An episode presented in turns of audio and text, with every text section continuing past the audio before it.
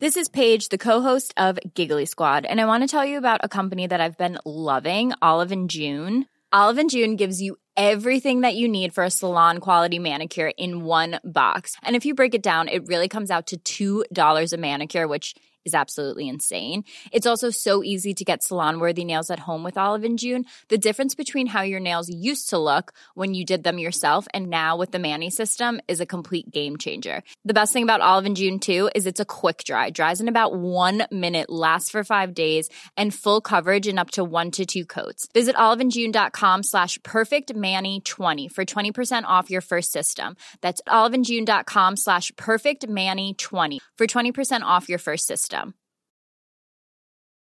Since 2013, Bombas has donated over 100 million socks, underwear, and t-shirts to those facing homelessness. If we counted those on air, this ad would last over 1,157 days. But if we counted the time it takes to make a donation possible, it would take just a few clicks. Because every time you make a purchase, Bombas donates an item to someone who needs it. Go to bombas.com slash ACAST and use code ACAST for 20% off your first purchase. That's bombas.com slash ACAST, code ACAST. There's never been a faster or easier way to start your weight loss journey than with PlushCare. PlushCare accepts most insurance plans and gives you online access to board-certified physicians who can prescribe FDA-approved weight loss medications like Wigovi and Zepbound for those who qualify. Take charge of your health and speak with a board-certified physician about a weight loss plan that's right for you. Get started today at plushcare.com slash weight loss. That's plushcare.com slash weight loss. plushcare.com slash weight loss.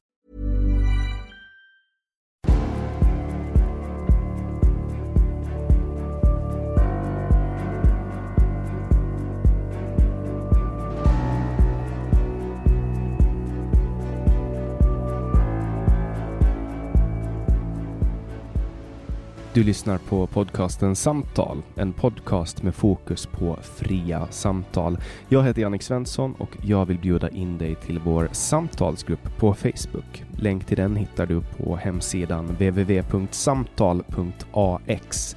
Jag blir också superglad om du vill vara med och hjälpa att stödja det här projektet. Det kan du göra på www.patreon.com samtal eller genom att swisha mig på nummer 070-3522 472. Länkar och nummer hittar du på hemsidan www.samtal.ax. Jag släpper nya samtal varje onsdag året runt och tar tacksamt emot tips ifall det finns någon du vill höra i podden. Idén bakom podden är att fokusera på fria samtal. Vi tror att öppenhet är grunden för det demokratiska samtalet och vill uppmuntra dig som lyssnar att exponera dig för samtal med någon du inte håller med om. Jag heter Jannik Svensson och du lyssnar på podcasten Samtal. Kristoffer Andersson Fahlström jobbar som psykolog och engagerar sig i samhällsdebatt. Det har aldrig hänt förut. Kristoffer Andersson Fahlström jobbar som psykolog och engagerar sig i samhällsdebatten där han har hjärtat till vänster. Han är vegan och djurrättsligt engagerad. Välkommen hit Kristoffer. Tack så mycket. Uh, tack att jag får med. Det är jättekul att ha dig här för att du är ju, jag brukar ju, jag, du, jag, det är inte första, alltså jag har namedroppat dig flera gånger. Ja. Uh, för att du är, du är vad jag kallar min alibi-kommunist. mm. Ja, jo, det, jag har märkt detta. Ja. och, det, och det har att göra med att du är den enda som är admin i Facebookgruppen, eh, ja. diskussionsgruppen för, för podden Samtal. Då. Hur, hur, kom, hur, hur kom det sig egentligen? Alltså jag, du gjorde någon form av eh, reklam i haveristerna-gruppen tror jag, eh, när du hade en intervju med Axel där. Eh, och så lyssnade jag på dina avsnitt och så tyckte jag det var bra för att jag gillar den här jag gillar den här typen av samtalspoddar, men jag tycker att ganska många som går in och har samtalspoddar väldigt lätt att det lätt blir något annat, alltså att det blir liksom prestige eller sådär. Men jag tyckte att du liksom balanserade samtalet på ett ganska bra sätt. Eh, så då försökte jag väl ja, jag gillade, tyckte det var kul att lyfta dig och tyckte det var kul att eh, liksom, tyckte du borde ha en grupp där man kan liksom prata om dina avsnitt och sådär. Just det, så var det. Det var mm. din idé att skapa gruppen. Ja, jag brukar ju, jag låg ju på dig om att du borde skapa den där gruppen. Just det, jag tror det var andra gången som du föreslog det som jag bara, men vi kör väl och så dubbade jag dig till ja. alibi-kommunist direkt. Ja, men typ något sånt. Ja. För jag, jag, visste inte att du var kommunist då. Är du kommunist på riktigt eller är det bara skämt från min sida? Det beror väl på vad vi definierar som kommunist. Eh, jag vet att du brukar lätt fastna i det här med Sovjetunionen, öststater och sådana saker. Eh, det är väl kanske inte utifrån jag skulle se mig som någonting som kallas alltså typ frihetlig kommunist. Eh, lite mer, du intervjuade Mattias Våg vid något tillfälle. Mm. Lite mer åt hans håll kanske än stöveltrampskommunist. Eh, för min del handlar det, för mig handlar det väldigt mycket om vart liksom min politiska kompass finns, vart den pekar och där tycker, vill jag göra saker och ting som liksom gör det bättre för arbetarklassen som är den klass jag ändå känner att jag kommer ifrån. Eh, även om jag har liksom inte, inte är där längre med tanke på högre utbildning och skit. Liksom. Mm. Uh, Men tror du på en, en revolution då? Nej, det beror på vad vi menar med revolution också. Alltså, jag tror på att det kan vara viktigt med liksom ganska radikala förändringar i samhället. Men det tänker jag ju att du som libertarian också är inne på. Liksom. Absolut. Uh, ja. Men det, skillnaden tror... är ju att, att alltså mellan din och min ideologi egentligen. För att din ideologi ryms inom ramen för min, vilken ideologi den har. Ja, fast in... jag, där, där, tänker jag att det faktiskt kan gå åt andra hållet också. Eh, ja, men alltså för det viktiga i min ideologi är ju liksom hur vi koncentrerar makten i samhället. Eh, och jag vill ju någonstans att liksom, människor ska ha makt över sitt eget liv och det tänker jag ju är liksom målet för dig också. Ja. Eh, att liksom öka liksom till liksom människors makt över sitt eget liv. Sen har vi lite olika tankar om hur vi tar oss dit och liksom vad det innebär rent konkret. Eh, jag vill ju gärna se till exempel alltså mer kooperativt ägande av liksom arbetsplatser eller att man producerar liksom, att men, ett, ett, problem i dagens kapitalistiska samhälle skulle jag säga är att vi alieneras från vår produkt eller vår, liksom, det vi skapar i vårt arbete. Eh, och där vill jag ju att människor ska liksom få mer kontroll över det de gör till vardags. Det tänker jag att det är kanske inte en förklaring som ligger så jätte, eller ett mål som ligger så jättelångt bort från hur du vill ha det också, gissar jag. Alltså jag tänker ju att så här, du och jag får ju starta ett företag tillsammans. Ja. Och då jag... äger, ju, då äger ja. ju du, och då är ju vårt intresse att ha det bra. Tänk om man, om man helt plötsligt skulle tilldela alla som jobbar på Postnord skulle få varsin andel aktier i Postnord ja. och så ska de styra tillsammans och så har du någon som är helt inkompetent i att styra båda. Det skulle ju gå åt mm. helvete. Ja, det skulle det. Uh, och hur man kommer dit och sådär. Och det, är liksom, det får man väl se hur det går. Men alltså, det finns ju liksom olika sätt att distribuera makt i samhället. Och den, den, det sättet vi distribuerar makt idag är inte liksom alena rådande på något sätt. Uh, Sen, alltså, sen, och det här kommer ju, tänker jag, det här viktiga med alltså din samtalspodd in. För det är ju liksom i när idéer möts som vi liksom skaver bort de dåliga idéerna någonstans. Mm. Alltså det, det är ju liksom kärnan i det, tänker jag. Uh, för det, alltså, jag är helt övertygad om att det finns massa dumheter även i det. Om vi liksom skiter i hur folk på högern porträtterar kommunism nu och vi bara tänker på hur vi, liksom, vi inom vänstern eller vi som kanske ser oss som kommunister, hur vi tänker kring kommunism. Eh, eller vilken ideologi den må vara. Liksom. Så finns det fortfarande massa dumheter i det vi tänker på samma sätt som det finns massa dumheter i det liksom, högersidan tänker. Och liksom möts idéer och så skaver man ju liksom sakteliga bort dumheterna. Eh, mm. Så Men sen finns det ju saker som, det finns ju saker som aldrig försvinner från mm. vänstern som jag ser det. Som till exempel här, här om veckan så hade jag ett samtal med Monica Roll. Lyssnade du på det? Mm. Uh, har inte kommit dit än. Uh, mm. Jag har haft Men det, hon, hon, hon är då med i Vänsterpartiet och hon till exempel, hon menar ju som att Lafferkurvan som förklaringsmodell som förklarar hur människor beter sig eh, med skatter och sånt. Att om man höjer mm. skatterna så börjar folk bli mindre benägna att betala och sånt. Eh, hon vill liksom inte att, alltså så här, hon är inte beredd att ta in att det är en verklighet. Medan Nej. högern eh, och jag är helt övertygad om att det är en verklighet och där, går, mm. där kunde inte jag och hon förhandla. Det gick Nej. liksom inte. Men det finns säkert andra områden där ni kan förhandla. Mm. Men en av oss har ju rätt. Förstår du? Mm. Ja, kanske. Eller så har ni båda fel i varierande utsträckning. Ja, så kan det också Mm. vara. Absolut. Men jag, jag kan ju tänka mig att du vet, nu, nu säger vi hypotetiskt sett då att du och jag tjänar båda 30 000 kronor före skatt. Mm. Och, och så vet vi så att ja, vi skulle kunna tjäna 35 000 kronor. Mm. Men då vet vi att om vi jobbar extra, vi kommer att behöva jobba skitmycket för de där 5 000 extra. På grund av att vi går upp i skattesats. Vi, alltså, vi kommer att Ja. behöva betala förhållandevis jättemycket skatt på dem. Ja, och, och, och jag tänker att du säkert har rätt i vissa utsträckningar här. Men felet som jag tänker att många på högerkanten gör här är också att man också bara tror att liksom, det är ekonomi som liksom styr huruvida man vill jobba eller inte. Alltså hur mycket, hur mycket poddar du för att du vill bli rik till exempel? Och det är ju Mm. ingenting. Jag gör ju det Nej. här för att det är kul. Ja, precis. Och jag har ju också ett aktiebolag liksom, där jag liksom träffar patienter och bedriver terapi. Eh, jag går ju inte med några vinster i det. Liksom. Eh, så Men uppenbarligen... du så- säljer ju tid på samma sätt som jag säljer tid. Ja, Du har ju ingen Eh, produkt som, som är du säljer böcker Alltså till min, min produkt, mitt produkt är ju min kunnande. Eh, och liksom, mitt, min produkt är ju liksom eh, samtalet och mötet i terapirummet. Mm. Och det enda du kan göra för att skala upp det, det är att höja priserna. För att du byter ju alltid till. Ja. Men till exempel om du lägger ner eh, 600 timmar på att skriva en bok, då kan du sälja den boken hur många gånger som helst sen. Mm. Och på det sättet bygga en passiv inkomst. Då har ju du en produkt. Ja. Fast ja, jag tänker att det jag säljer idag är en produkt också, på samma sätt som ditt poddande här är en produkt för dig. Alltså du producerar någonting, du är liksom eh, så. Eh, men att det finns fler motivationsfaktorer än att bli rik bakom det. Mm. Sen så vill ju både du och jag bli rika på det vi gör. Det är ju det är inget snack om den saken. När man vill ju Eh. göra det man tycker är kul. Ja, man vill, man vill bli rik på någonting som är meningsfullt. Mm. Alltså jag skulle, skulle jag kunna, då skulle jag jobba med hästar. Men Ja. man blir inte rik på hästar, så det går liksom inte. Nej, Nej det är ju svårt. Eh, ja, Men, men det jag tänker att just det här med, med korporativt, eller vad sa du, kooperativt ägande. Eh, kooperativt ägande, så att vi äger saker tillsammans. Ja. Tänk en, Och, och då är det ju så här, en del människor, alltså säg till exempel att du jobbar på en matbutik.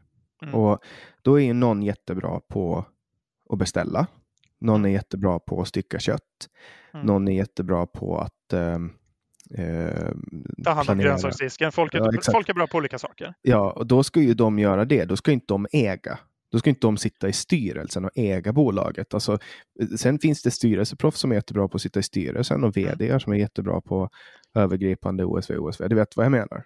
Att om Ja, alla helt fast plötsligt fast- få äga och då det, är ju, sitter... det, är ju att, det är ju att man har olika uppgifter inom samma verksamhet. Alltså, eh, jag har ju inte bara eget, jag jobbar ju också för, liksom, är ju löneanställd också. Och där har jag ju en chef som är väldigt duktig på sina uppgifter och det är ju uppgifter jag inte vill göra. Mm. Eh, så. Eh, men Men liksom, jag menar, för hur bra blir det om, om, om Birger från köttdisken ska lägga sig i liksom, Mm. eh, vd-beslut? Det blir ju inte bra. det är ju ingen, det är ju ingen som har sagt att man ska heller. Nej, det, det är sant. Men jag utgår ifrån att om det är ett Ja. korporativt ägande, nej, kooperativt, korporativt är något helt annat, kooperativt ägande, då ska ju alla ha sin säg i saken. Liksom. Då ska man ju driva någon form av demokratiska principer. Ja, fast en sak kan ju vara att välja personer som ska vara den som fattar beslut i styrelsen. Det är ju inte liksom, alltså en- en förening till exempel. Alla sitter ju inte nödvändigtvis med och bestämmer alla, alla beslut dagligen. Liksom. Eh, Så det, det kan man ju hitta former för, eh, tänker jag. Men är det inte bättre om de, att man får köpa aktier i de bolag man eh, vill köpa i? Liksom? För köper du tillräckligt många aktier, då får du till sist en styrelsepost. Ja, fast där, där sitter, alltså, alla har ju inte riktigt samma förutsättningar att köpa aktier från början. Det är ju där, det är, och det är ju där liksom, alltså, den här vänsterövertygelsen brukar komma, eh, tänker jag, för folk. Liksom. Alltså att, Men man kan ju Den- välja den- att inte ta en öl. Nej, men alltså, den liberala övertygelsen är ju att alla ska ha liksom samma förutsättningar och liksom lyckas i livet på olika sätt. Förstår jag dig rätt då? Ja, det ska jag säga. Ja, ja. Bara det att vi alla föds med olika förutsättningar. Och då är det inte bara alltså, olika förutsättningar i form av gene genetisk bemärkelse, att vi liksom har anlag för olika saker eller olika smarta, utan vi föds i olika familjer och har olika förutsättningar kopplat till det. Ehm, och då blir det ju inte rättvist spelplan från början. Och det är väl liksom där den här vänsterövertygelsen kommer. Eller liksom det som jag tänker som min kommunistiska övertygelse. Alltså att liksom eh, vad är bra för arbetarklassen i det här? Eller vad är bra för liksom, den producerande klassen i det? Liksom, hur kan vi hjälpa dem att få ett bättre liv? Eller hur kan man hjälpa hur kan man skapa ett bättre liv för liksom de lägre skikten i samhället? Hänger du med på hur jag tänker? Ja, men, men jag tänker ju typ så här, jag har ju inte Okej, nu kommer jag från, alltså, nu kommer jag från Åland och alla som kommer mm. från Åland har det rätt mm. bra. Det, det, måste jag ändå mm. säga. Men jag menar, mm. jag kommer från en arbetarfamilj. Min mm. mamma och pappa har arbetaryrken. Jag har en medfödd sjukdom, en kronisk sjukdom som, som är en av världens farligaste sjukdomar, bipolär sjukdom. Och jag har basically en dödsdom som säger att det, det, är i princip större sannolikhet att jag dör för jag är 40 än att jag överlever 40 och sådana saker.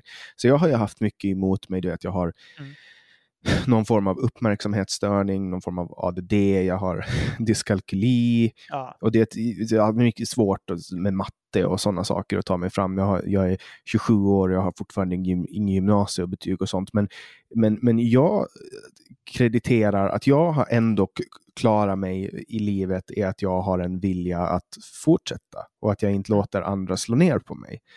Uh, att jag liksom fortsätter ändå. Och folk pratar ofta, jag hör han här Hultqvist eller vad han heter, nej, Damberg, Mikael Damberg hörde jag prata på mm. SVT om, om att folk känner, känner hopplöshet och sånt. Mm. Uh, och jag tror att man väljer om man vill känna att det är hopplöst eller inte. För jag det, tror att alla där, kan. Där, där har människor olika temperament och olika förutsättningar också, precis som med det mesta andra. Men uh, uh, det, är väl klar, Men, alltså, det är väl skönt att det har lyckats ganska bra för dig på olika sätt. och det jag vill är ju att fler, liksom fler ska ha de förutsättningarna på något sätt att lyckas här i livet, att, göra, att skapa lycka för sig själva. Uh. Alltså, jag tror ju typ att om du skulle ge dig fan på att du ska lära dig franska, mm. hur, hur, gammal är du idag? Uh, 39. Du är 39 mm. och, och du bestämmer dig för att nu ska jag lära mig franska. Jag kan nästan garantera dig att om du bestämmer dig för att göra det när du är 50, då kan du resa runt i Frankrike och hålla föreläsningar och skriva böcker bara du bestämmer dig för att göra det. Och jag tror att alla har det här inneboende att de kan göra det. Men ja, jag tror inte att sen massiva... har man olika, det, det, är väldigt, det är, alltså, det är en sak att lära sig franska, men det är liksom en, sak, en annan sak att lära sig franska i, det här, i ditt exempel här. Om man fortfarande också måste sträva efter att hålla liksom näsan över vattenytan på något sätt. Alltså att det, finns, det är ju där det kommer in. Och jag tänker mig att alltså, du, du pratar om att folk som kommer från Åland har det ganska bra. Och jag tänker mig att folk i Sverige generellt sett har det ganska bra. Alltså vi har ju att det lyckas, att folk lyckas bra i Sverige har, är ju mycket liksom sossarnas förtjänst, tänker jag. Eh, alltså för att man har liksom siktat på det här liksom jämställda samhället med liksom mer omfördelningspolitik. Så att liksom skapa bottenplattan i samhället på något sätt. Jag, jag, tror att det börjar med att Sverige har varit ett otroligt rikt land eh, mm. och, och var oförstört under kriget och därför hade enorma ekonomiska förutsättningar att kunna ja. göra det här. Tänker men det här skulle man, också. Ja, men det här skulle man inte kunna ha gjort om man inte eh, kohandla jättemycket med Hitler om, om man inte var jättebra polare med Tredje mm. riket mm. och, och, och, gjorde vissa uppoffringar i att du vet, man släppte inte in judar och ariseringen och så vidare. Så ja. det har ju kommit till ett pris. Ja, såklart. Och, och det gjorde ju att Sverige hade en jättebra ekonomisk tillväxt och då igen ja. så handlar det om att vi hade mycket pengar på grund av att mm. man fattade ur ekonomiskt perspektiv kloka beslut. Man valde ja. att inte dra in Sverige i ett krig. Nej. Nej, men jag tänker att det är lättare att göra en klassresa i Sverige eh, än vad det är till exempel i USA. Även om liksom den amerikanska drömmen gärna lyfter fram liksom någon form av klassreseperspektiv så är det fortfarande lättare för oss i Sverige att göra eh, klassresor än vad det är i USA där man kanske behöver ha liksom två eller tre jobb för att överhuvudtaget kunna betala hyran. Men jag eh. tänker så här, alltså, man kan ju alltid Uh, nu, nu kanske jag låter lite dryg och så, men mm man, alltså man kan ju flytta till ett ställe där det är billigare att bo.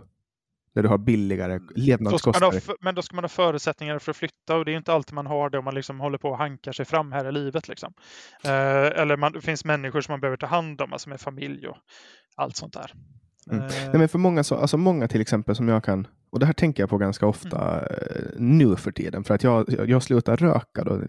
Det är ungefär exakt fyra år sedan jag slutade röka och jag har sparat 90 000 kronor eller spara och spara. Jag har inte spenderat 90 000 kronor på cigaretter de senaste fyra mm. åren. Och det är ganska mycket pengar. Det, och, det är lättare, och, det, och det är lättare att sluta röka när livet i övrigt är, är mer på topp än annars. Mm. Eh. Men, men tänk människor som sitter och röker ett paket om dagen och klagar på att de inte har pengar. Mm. Om man skulle köpa mat istället. Nej, fast då är det, alltså, och det här är ju ett substansberoende. Uh, och det är ju, det är ju svårt för människor att sluta med substansberoenden. Visst är det det, det är ju skitsvårt. Ja. Jag har själv slutat med allt. Ja, jag har jag, inte- jag vet det. Eh, Och det är, så, det är ju bara jävlar anamma i mig och Mm. hjälp av människor som, alltså jag har lyssnat på människor som har gjort det innan mig. Mm. Och, och, kunna göra och, det. och förutsättningar. Alltså det finns ju massa olika saker, alltså massa fak- faktorer som är med och spelar in här. Dels så är det ju alltså en egen inre motivation som du är inne på. Alltså det är en jätteviktig faktor för förändring, alltså din egen motivation.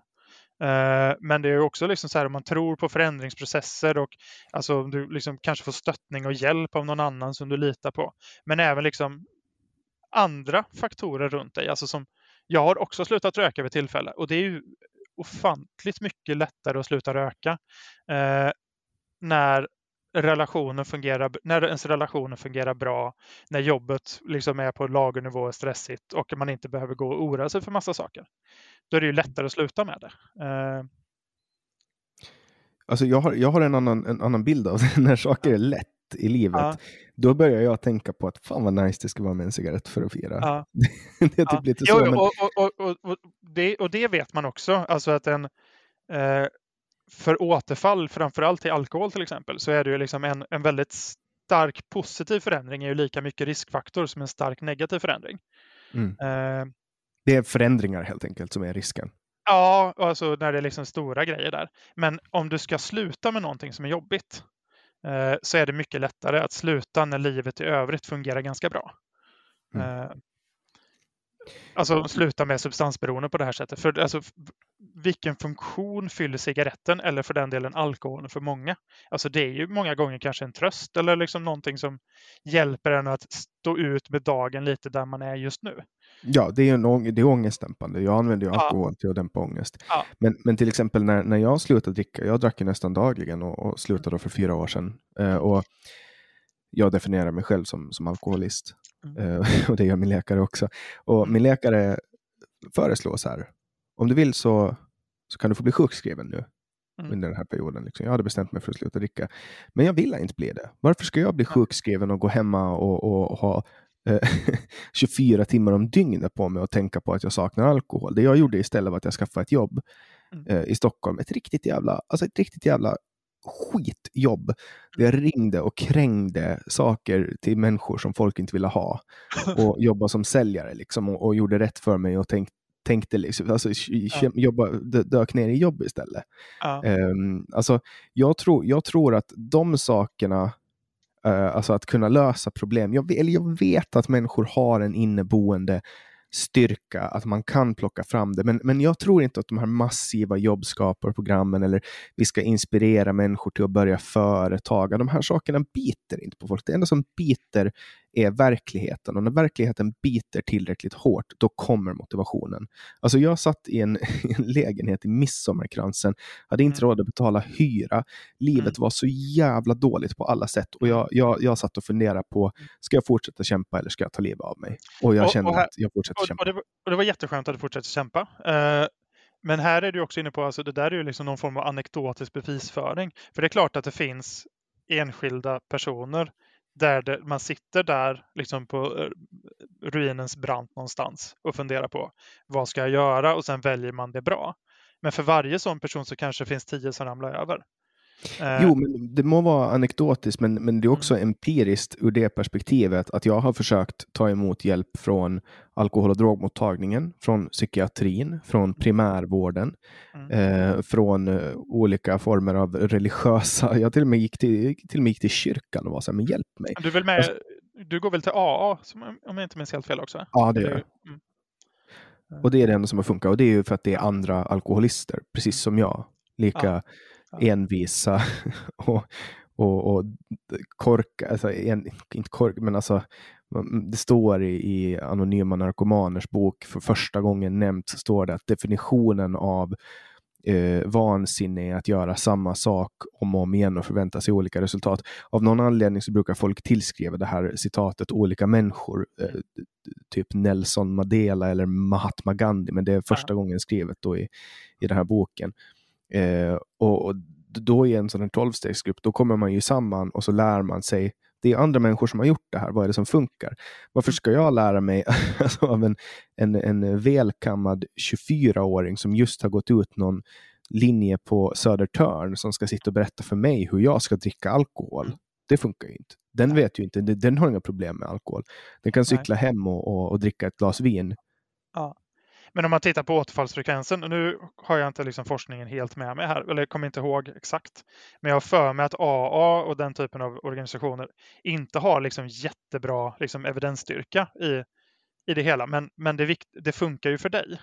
Jag kan, ju liksom- berätta, jag kan ju berätta en, statist, en statistisk siffra som är jävligt imponerande och det är att Mm. 100% av de som gör det som programmen säger förblir Mm. nyktra. Ja, men då ska de göra det som programmet säger. Ja, Eh, och man, fall, man faller där. Alltså, problemet är ju antagligen, det är ungefär som alltså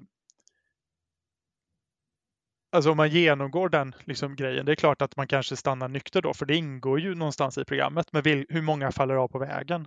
Och hur många faller av på vägen jämfört med andra program till exempel? Eh, jag är ju också nykterist eh, och jag har ju också en ganska liksom, stark övertygelse i detta. Ehm, men jag för mig någonstans ändå att det är liksom program som, hanter, som handlar om att liksom han, få ner alkoholkonsumtionen till en hanterbar nivå är det som verkar fungera bäst på populationsnivå. Liksom. Ja, Eh. men sen funkar sen, sen det är ju allt, varje alkoholist är ju ett tragiskt livsöde och du kan aldrig, Ja. du kan aldrig ta en kronisk alkoholist som är allergisk, basically allergisk för alkohol och Mm. få, det är ungefär som att jag är allergisk för råa tomater. Mm. Jag kommer inte att kunna äta lite råa tomater. Nej. Lite nu och då, utan jag är allergisk och det är on eller off. Antingen så är man det eller så Ja, och för vissa, personer, och för vissa personer är det så. Och jag, jag funkar likadant. Alltså, jag måste också sluta med saker. Liksom. Eh, för jag kan inte, det, det kan vara svårt att hålla det på liksom hanterbara nivåer annars. Liksom. Eh, men det gäller ju inte alla. Mm. Nej, jag, sen, sen är jag svartvit i alla aspekter av mitt liv. När jag börjar med någonting då kör jag stenhårt.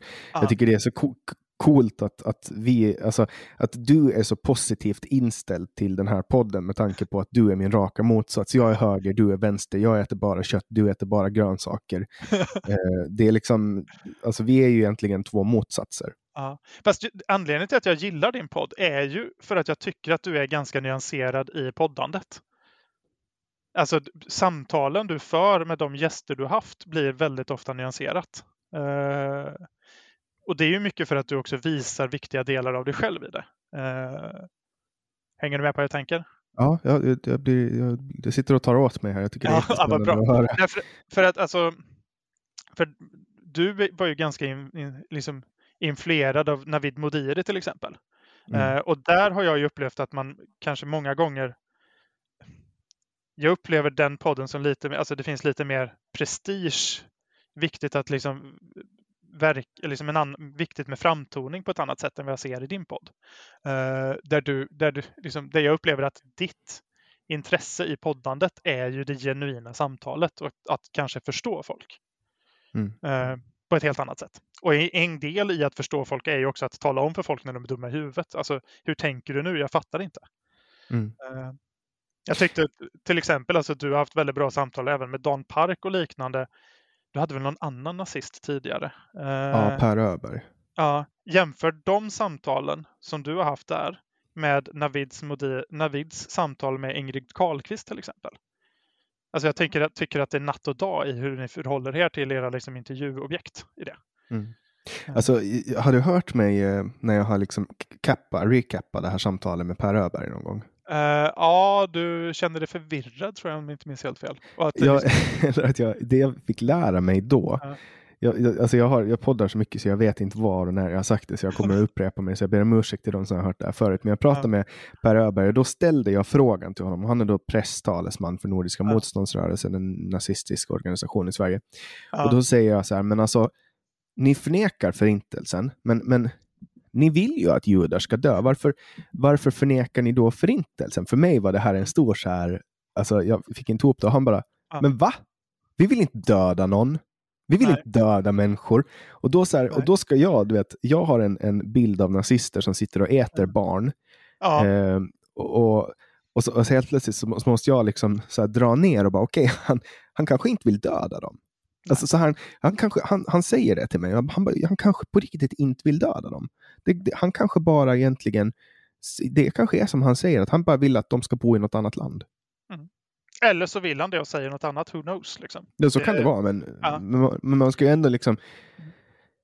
Ja, han blev ju lite chockad. Jag märkte på hans reaktion. Han bara, men då vi vill inte döda någon. Nej. Så det där, var ju, det där var ju en extrem, Hitler var en extrem, nazismen är extrem. Men, men Ja. jag måste ändå kunna få in i min värld att men det kanske är så att den här killen framför mig nu, han kanske inte vill döda, han kanske bara tycker att de, han kanske tycker att de ska bo någon annanstans. Ja, eller så, blir, eller så kanske man tycker massa saker där det liksom, konsekvensen av det man tycker ändå blir något hemskt i slutändan. Även om det inte är det dit man vill från början. Liksom. Ja, det lär ju balla ur. Ja, Precis som ja. eh, socialism alltid ballar ur så lär ju också nazism balla ur. Alla extremer ballar ju ur. Ja, men ja, eh, jag kan nog köpa någonstans att alla extremer ballar ur om man tänker att ena extremen ska vinna. Eh, Mm.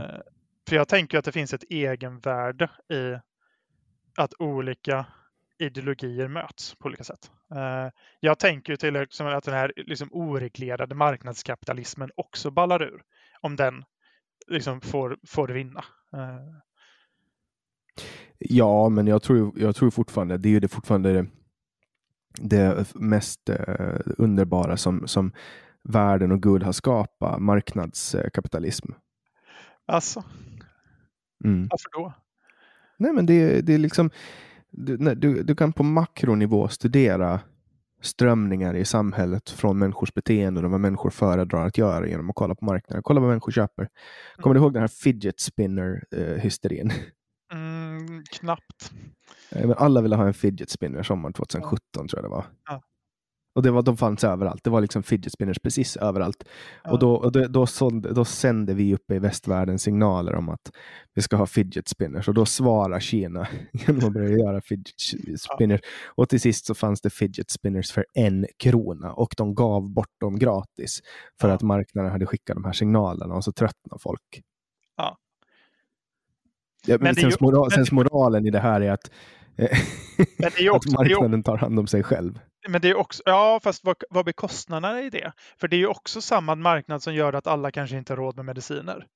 Eh, på det sättet. Det där att alla inte har råd att ta sina barn till liksom, liksom vettig sjukvård. Eh, eller bara för att ta den marknaden jag opererar på. Alltså, liksom tittar man in, alltså det är ju liksom så här årslånga köer på BUP till exempel. Eh, det är liksom jättelånga köer till olika former av behandlingar med liksom, där man inte heller vet liksom, kanske vilken metod den man träffar kommer att ha eller liksom hur är kvaliteten på det. Alltså det är liksom så här långa, liksom höga trösklar in i det. Och sen så finns det ju sådana som mig då som opererar, opererar på den privata marknaden för de som kan betala tusen kronor per session. Eh, liksom hur, det är ju också en, en sida av det här, eh, det här myntet någonstans. Men jag Alltså, kan tänka mig att du gör pro bono-arbete det är ibland. klart jag gör. Ja. Det, det, det- är en av drivkrafterna för mig att kunna liksom göra pro bono. Mm. Eh, men, men det är ju bara att liksom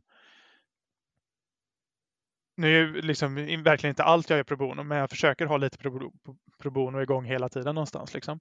Men Och det gör ju jag också. Och speciellt när jag jobbar med andra missbrukare. Det är ju, Ja. Jag tar aldrig betalt. Aldrig, jag ska Nej. aldrig ta betalt för det. Men, men det är ju någonstans också att alltså,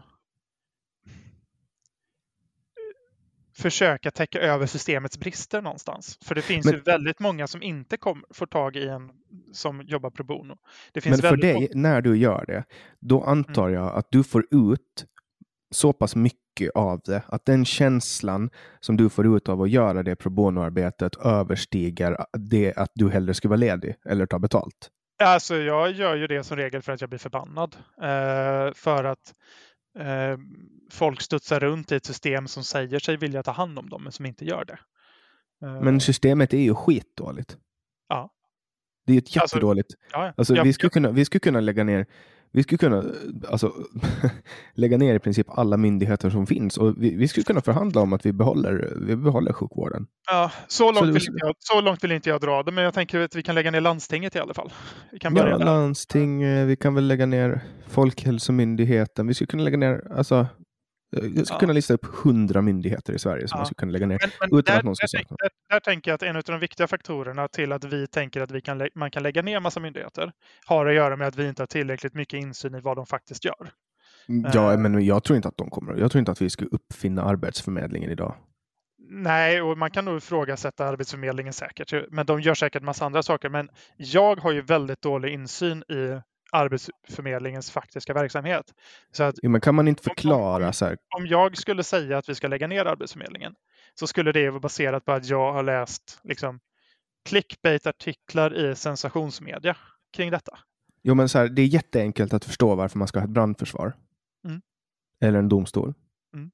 Men förklara i en hisspitch varför vi ska behålla Arbetsförmedlingen. Jag tror inte ens att Arbetsförmedlingens Nej, jag, jag, jag, tar, varken- jag tar varken ställning för eller emot Arbetsförmedlingen, rent krasst. Jag vill att Nej, men- folk får jobb, liksom. men allting, allting lämpar sig inte för den här. Och det, är det här är också en av fördelarna med dina så här långformpoddar. Alltså att du träffar folk i liksom två timmar ungefär och pratar med dem om saker. Ja, För att allting går ju inte med att förklara värdet i med liksom en kort säljpitch. Uh, vissa saker kanske man behöver liksom vara, vara en del i verksamheten för att förstå värdet av det också. Mm. Eh. Men, men många gånger så att för att någonting ska ha ett värde så måste ju producera. Alltså det måste ju, det måste ju finnas folk som betalar för det, som vill betala för det. Och Det är där kan man ju fund- vad, vad är det liksom Arbetsförmedlingen producerar och tycker vi att vi får tillräckligt för pengarna? Kan man ju fråga sig. Liksom. Eh, Det är ungefär som alltså, liksom så här placebobehandling. Eller liksom, alltså det finns ju massa olika sådana saker också. Eh, Ja, men typ massageterapi. Mm. Eh, eller sådana Det, ryggknäckare. det, det tror jag i och för sig att folk får ut någonting av. Alltså att det Absolut, och, det, och, och får folk ut någonting av det, då är det ju värt det. Ja, ja. Men det finns Men- fortfarande inte supermycket evidens på att Det, beror, det beror på, jag, jag tror det finns jättestark evidens för att det är mysigt och gött. Ja, och att det Ja. säkert lösgör muskler och ökar rörligheten. Ja, det, det, har ingen, det, tror- det har jag ingen aning om. Men jag tänker mig att de flesta som går, alltså de gångerna jag har liksom fått massage så har det ju aldrig varit för att liksom någon medicinsk grej, utan för att det är mysigt och gött. Och jag tror att de flesta som går till massage gör det för att det är mysigt och gött. Mm, ja, skulle, vem som helst som skulle gå till han som brukar massera mig skulle aldrig tycka att det är mysigt och gott. Gött. gott. Så han, jag kan berätta om Vissa, honom. vissa gillar smärta. Ja, nej, men jag, kan, jag kan berätta om honom. Det är, jätte, det är jätteroligt för att han, eh, han masserade förut i en källare under psyket i Mariehamn. Ja. Tor, Tor Erik Bonn heter han. Och, och då när jag gick dit och masserade mig första gången så han är, han är jättekraftig. Alltså han är superkraftig. Före detta sjöbevakare, har hur mycket muskler som helst och kan ta i. Och så, så smörjer han in sina händer och så. Och han kommer från Finland. Så han, du får skrika hur mycket du vill, det är ändå ingen som hör, sa han. när, han smörjer in sina händer. och då tog han i så att det verkligen kändes alltså. Så det låter lite homoerotiskt nästan. Nej, nej, nej, det fanns ingenting erotiskt i det där.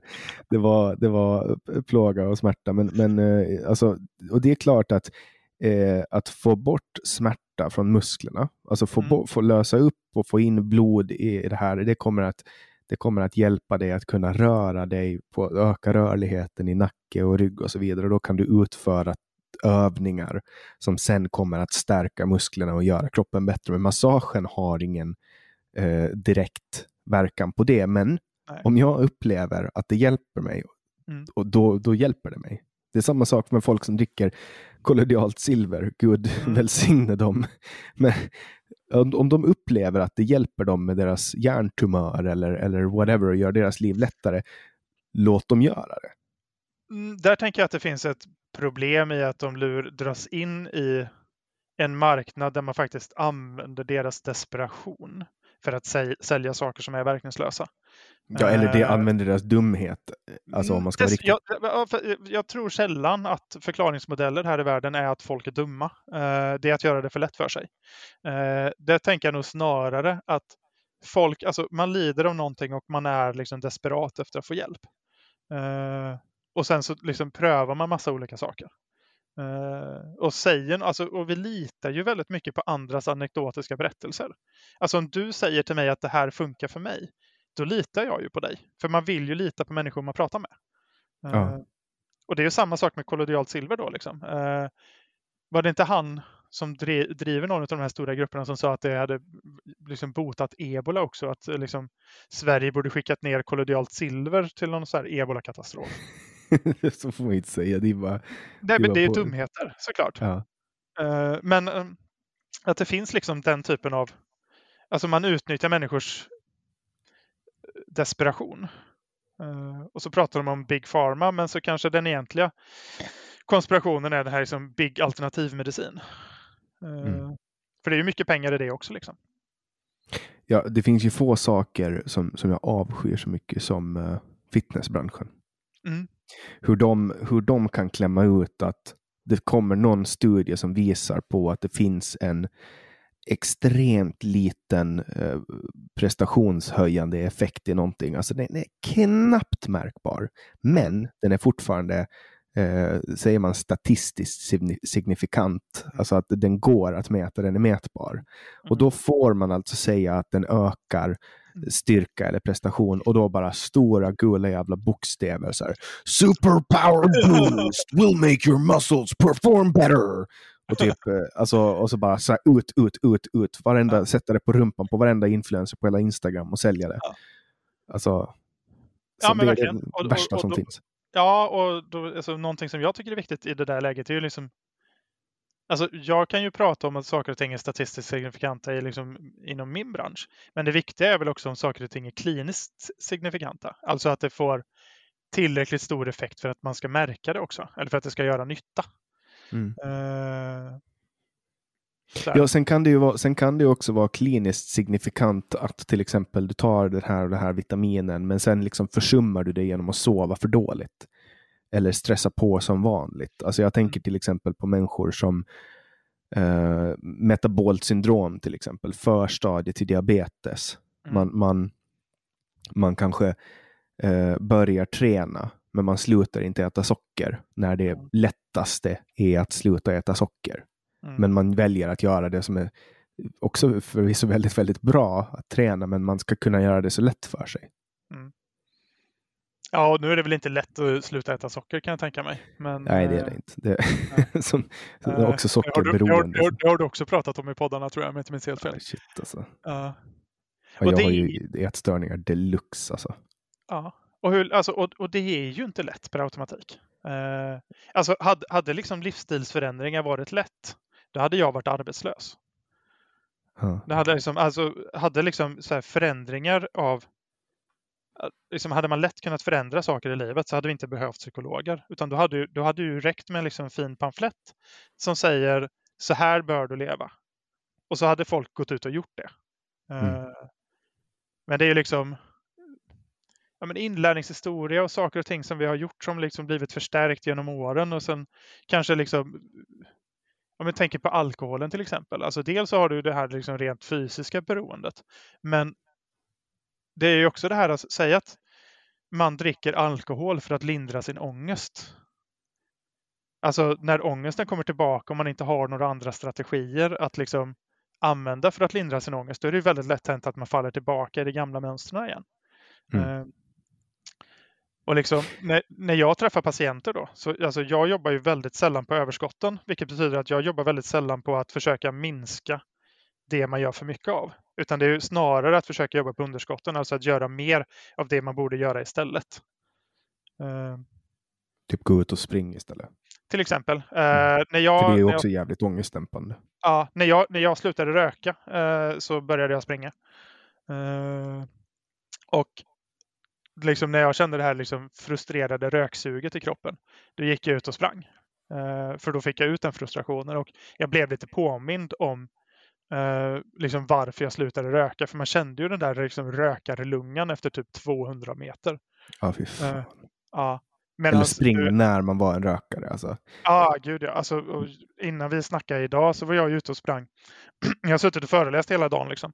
Så när jag, nu när vi har de här föreläsningarna på Zoom, då är det så här. Jag tror jag hade 771 steg klockan fyra. Uh, för att jag suttit framför en dator hela dagen. Liksom. Uh, mm. Så då var jag ute och sprang. Och då, I och med att vi skulle ha det här så sprang jag, liksom, det blev en kort vända. Så det blev typ så här fyra kilometer och det gör jag med lätthet idag. Ja, uh, det är fan imponerande. Alltså. Det var länge sedan jag kunde springa det. Ja. Min, min Apple Watch tror att jag har varit ute och sprungit för jag var ute och körde häst två gånger idag.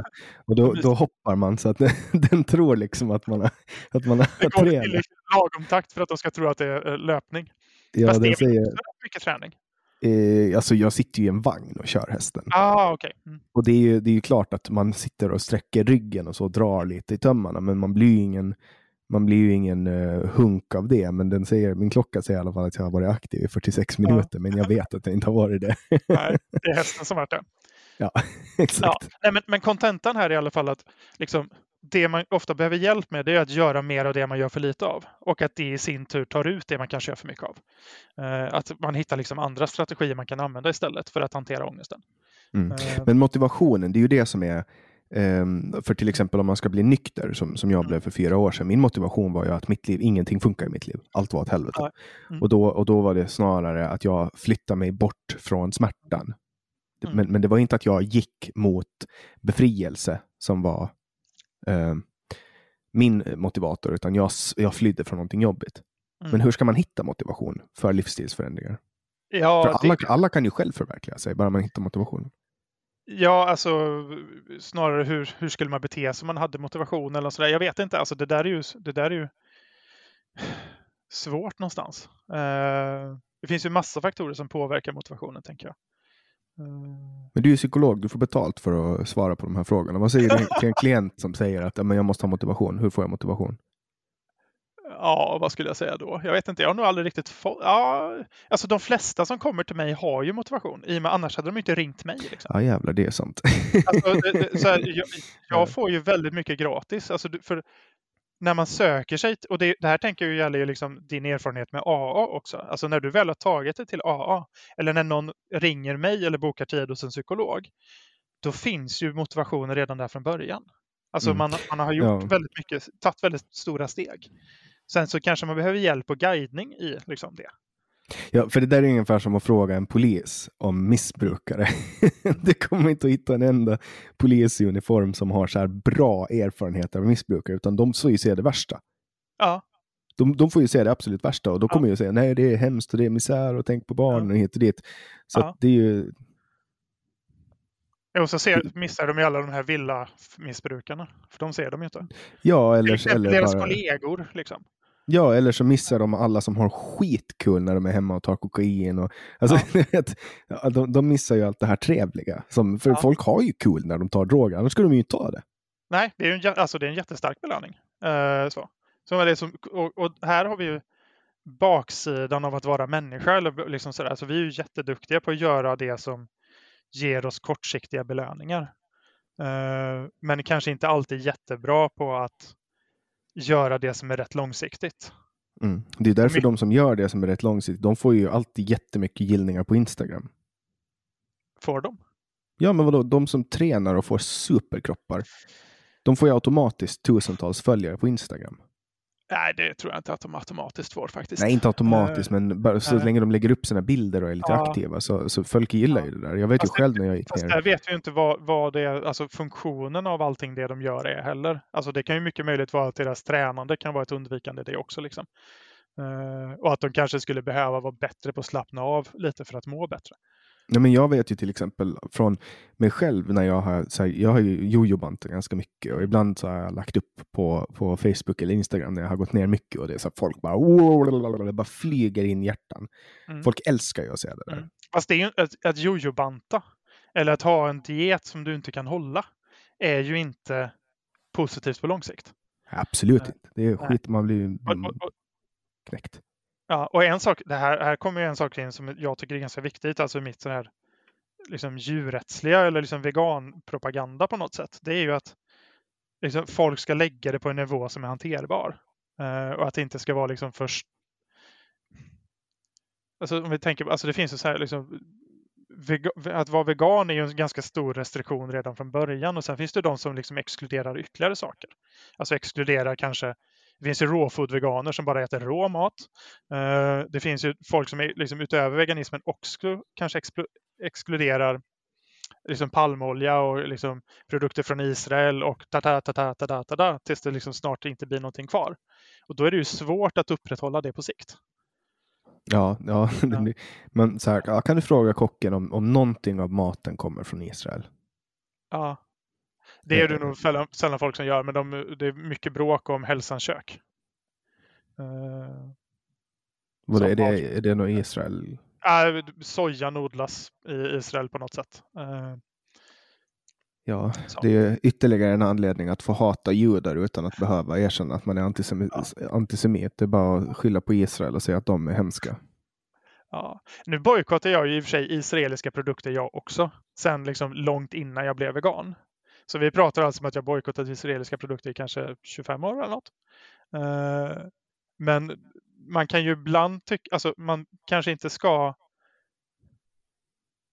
blanda i, alltså om man tycker att någonting är liksom jobbigt från början så kanske man inte ska blanda in ytterligare saker i det och göra ytterligare restriktioner. Eh, men hur, vad är din syn då på Israel? För nu kommer vi ändå in på en fråga som jag tycker att det är väldigt intressant och spännande. Varför bojkottar du, varför bojkottar du Israel? Eh, det började väl någonstans. Eh, det var någon, de gick in och bombade någonstans. Eh, så det var väl där det började. När jag var 15 eller något. Och Det här. Jag var ju med i, det var i anslutning till att jag var med i, eller om det var strax innan. Jag var med i RKU i alla fall som ung. Jag var med i Revolutionär kommunistisk ungdom. Och då var det liksom partilinje att man skulle bojkotta eh, Israel. Eh, Så det började där någonstans. Och det är ju ganska vanligt med antisemitism inom vänstern. Det skulle jag nog inte säga, men jag skulle, jag skulle dock kunna sträcka mig så långt som att jag tycker att vänstern är ganska dålig på att hålla rent mot en del antisemitism. Eh, Men som när SSU sjunger uh, Leve Palestina och krossa socialism, nej, ah, sionismen. du, ja, jag vet inte om jag håller med om att SSU är vänster till att börja med. Vad är eh, inte om vänster? Alltså, från dig sett, ja. Vänster är ju en relativ position i det läget. Från min position så är de ju höger. De står ju höger om mig, rent ideologiskt. Ja, jo, okej, men, Ja, men ja. alltså de är ju ändå, de är ju ändå vänster. Ja, fast det är ju inte min vänster, så jag vet inte om jag tänker ta liksom ansvar för vad, vad de tycker och tänker. Eh, men jag, jag, kan, jag kan köpa att man är ganska dålig på att hålla rent eh, från antisemitism i vänsterled. Eh, och det tydligaste exemplet på det, detta har jag sett på TikTok men även på Youtube och sånt ibland. Alltså att så fort någon går in och liksom berättar att de är jude eller judinna så ska någon, alltså de pratar om något helt annat så ska någon gå in och göra deras kommentarsfält till en diskussion om Israel. Eh, utan att de ens har bjudit in till det. Det tänker jag är ju en sån här antisemitism som kanske vi behöver hålla rent ifrån. Eh, Ja, alltså Israel är ju ett land dit alla judar får åka. Det är deras land.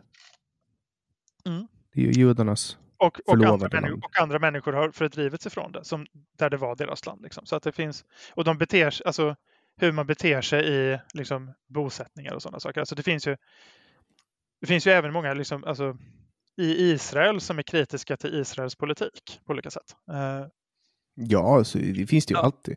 Och sen Ja. finns det ju, alltså, jag menar, man brukar ju inte heller lyfta fram en så nyanserad bild av den här konflikten Israel-Palestina när man pratar om den. Men, men jag menar, folk i Palestina, de får ju åka till Israel om de vill jobba. De får ju komma in hur de vill i landet. Och jag håller med dig om att det här är en ganska, liksom, generellt sett ett ganska onyan, en onyanserad eh, ett, alltså, eh, eller en konflikt som folk inte är så nyanserade kring. Eh, det köper jag. Eh, För, för det är ju inte Israel som skjuter bomber på Palestina, det är ju tvärtom. Det är Palestina som skjuter går åt bomber på Israel. eh, faktiskt. Eh, Ja, men Israel gör inga offensiva attacker. När gjorde de senast en offensiv attack kommer mot? inte ihåg. Eh, men de har ju gjort liksom. Eh, de Men har de ju skick- inne i, i, liksom i, i liksom pal- palestinska områden och sånt också. Eh, Ja, så de försvarar ju sig. De har ju utvecklat Ja, och- jättebra antiraketsystem och sådana saker. Ja, men de, de har också skjutit på demonstranter. Eh, och liksom, liksom barn som varit fredliga demonstranter. Och alltså, det, det går liksom, övergreppen går ju åt båda håll någonstans. Och jag tänker att ett av problemen i den här konflikten är ju också att världen utanför är där och liksom hejar på på olika sätt i väldigt stor utsträckning. Och bidrar kanske inte, och, och den här liksom svartvita polariseringen bidrar inte till ett lösningsfokus på konflikten. Uh, Ja, alltså jag ställer ju mig alltid på demokratins sida. Och Israel är ju ett demokratiskt land. De har ett demokratiskt system. Palestina och där, ju... sig, och där kan man fråga sig vilken, i vilken utsträckning Palestina skulle ha möjlighet att ha ett, vara ett demokratiskt land. Med tanke på att så pass mycket makt ändå liksom... Ja, så för det första så är de ju inte ett land. Det är inte en nation. Nej. Ja, enligt Sverige så är det väl det. Ja, men ja, Margot Wallström fick ju gå efter att hon hade utropat. Ja. Hon gjorde ju det mot regeringen också. Och sen skickar man hem ambassadörer och, och blev ovän med nästan hela araber. Men, men, det är en ganska skitig konflikt. Så kan vi ju liksom, och, och den är väldigt affektladdad eh, på alla sidor också. Eh, så, ja, alltså, visst folk... Jag blir ju till och med, jag blir till och med lite uppeldad. Ja. så. Det är så eh. konstigt att vi här uppe bara eh, sitter och är arga på varandra över Israel-Palestina-konflikten. Mm. Det, det, ja, och, och, en annan viktig faktor i detta är ju att kanske fundera lite på hur Sverige kanske har hanterat sin ursprungsbefolkning. Eh, vi är ju ganska snabba på att eh, fördöma andra, men sen så liksom är vi inte så där noga med att tänka på liksom hur vi behandlat den liksom samiska ursprungsbefolkningen här i Sverige till exempel. Mm. Eh. Men det är väl... Nej. ja, och sen... sen det här, jo, men alltså att man låtsas till exempel hela den här, alltså det som jag, jag stör mig så mycket på det här, och jag stör mig på båda sidor så jävla mycket, alltså Sverigedemokraterna och Socialdemokraterna. Båda de har lik i garderoben. Det har Centerpartiet också. Alla, alltså, de, de, har, de, har så här, de har så fruktansvärda historier. Alltså, mm. Gunnar och Alva Myrdal till exempel. Och deras jävla grejer om att de skulle de ville ju, de ville ju ha ihjäl, alltså steril, tvångssterilisera alltså utvecklingsstörda och sådana saker. Och det var moderna tankar. Alltså så här, när Stefan Löfven gick med i Socialdemokraterna så var de aktiva. Och så, alltså, och, och eller, när man forsk, eller man forskar på folk genom att ge dem för mycket liksom, godis och sötningsmedel för att se hur snabbt tänder ska gå sönder. Ja, Vipeholm-experimenten och sånt. Ja, det, här, det här är liksom socialdemokratiska hitta-på-grejer, ja. påhitt som, som ja. de har gjort och utfört. Och som, som, eh, som Socialdemokraterna idag, så här, ingen tvingar dem att ta avstånd från det. Men, men de, Socialdemokraterna tvingar Sverigedemokraterna att ta avstånd från sin historia. Ja, och alla tvingar Vänsterpartiet att ta avstånd från sin historia. Exakt, och, och då är det så här, och sen Centerpartiet, det blir aldrig prat om Centerpartiet här, fast Centerpartiet har varit med. De, de var ju riktigt fond av Hitler och var så här, ja men det var bra ja. grejer. Ja, Federley alltså, gav väl dem lite prat i och för sig. Så att... Jo, men hur mycket, hur mycket påverkar det opinionen? Ja. Liksom? Om man bara låtsas som att allting är okej så är det ju okej. Det har ju den här regeringen bevisat. Eh, men här, men, men... Här, här, är du inne på någonting som, jag, gör, som gör att jag är ganska ointresserad av liksom den här organiserade politiska arbetet. Eh, alltså i partipolitiken och sådana saker. Det är ju för att det väldigt ofta blir den där typen av prestigefrågor, prestigekonflikter där man snarare försöker liksom sätta dit varandra än att liksom försöka hitta Alltså se vart det är man kan mötas på olika sätt. Eh... Det är ju det som Donald Trump har avskaffat. Han har ju avskaffat statsmannaskapet i, inom politik. Mm, det var väl avskaffat långt innan honom, eller? Nej, men han, skulle, han, alltså, han skulle lätt kunna rapa på en, på en presskonferens eller klia sig på pungen. Ja. Alltså, det, det skulle aldrig Bush eller Obama ha gjort. Nej. Och och Obama var ju, han tände ju på gränsen när han skojade och du, han var med Jimmy Fallon och gjorde grejer ja. och, och, och, han berättade att han hade rökt cannabis när han var ung. Han liksom tände på gränsen och sen kommer liksom den här jävla clowncirkusen runt Trump och bara. Alltså, men det beror ju mycket på att fokuset ligger på de här liksom ytan, ytan i det här, alltså i det politiska samtalet snarare än innehållet.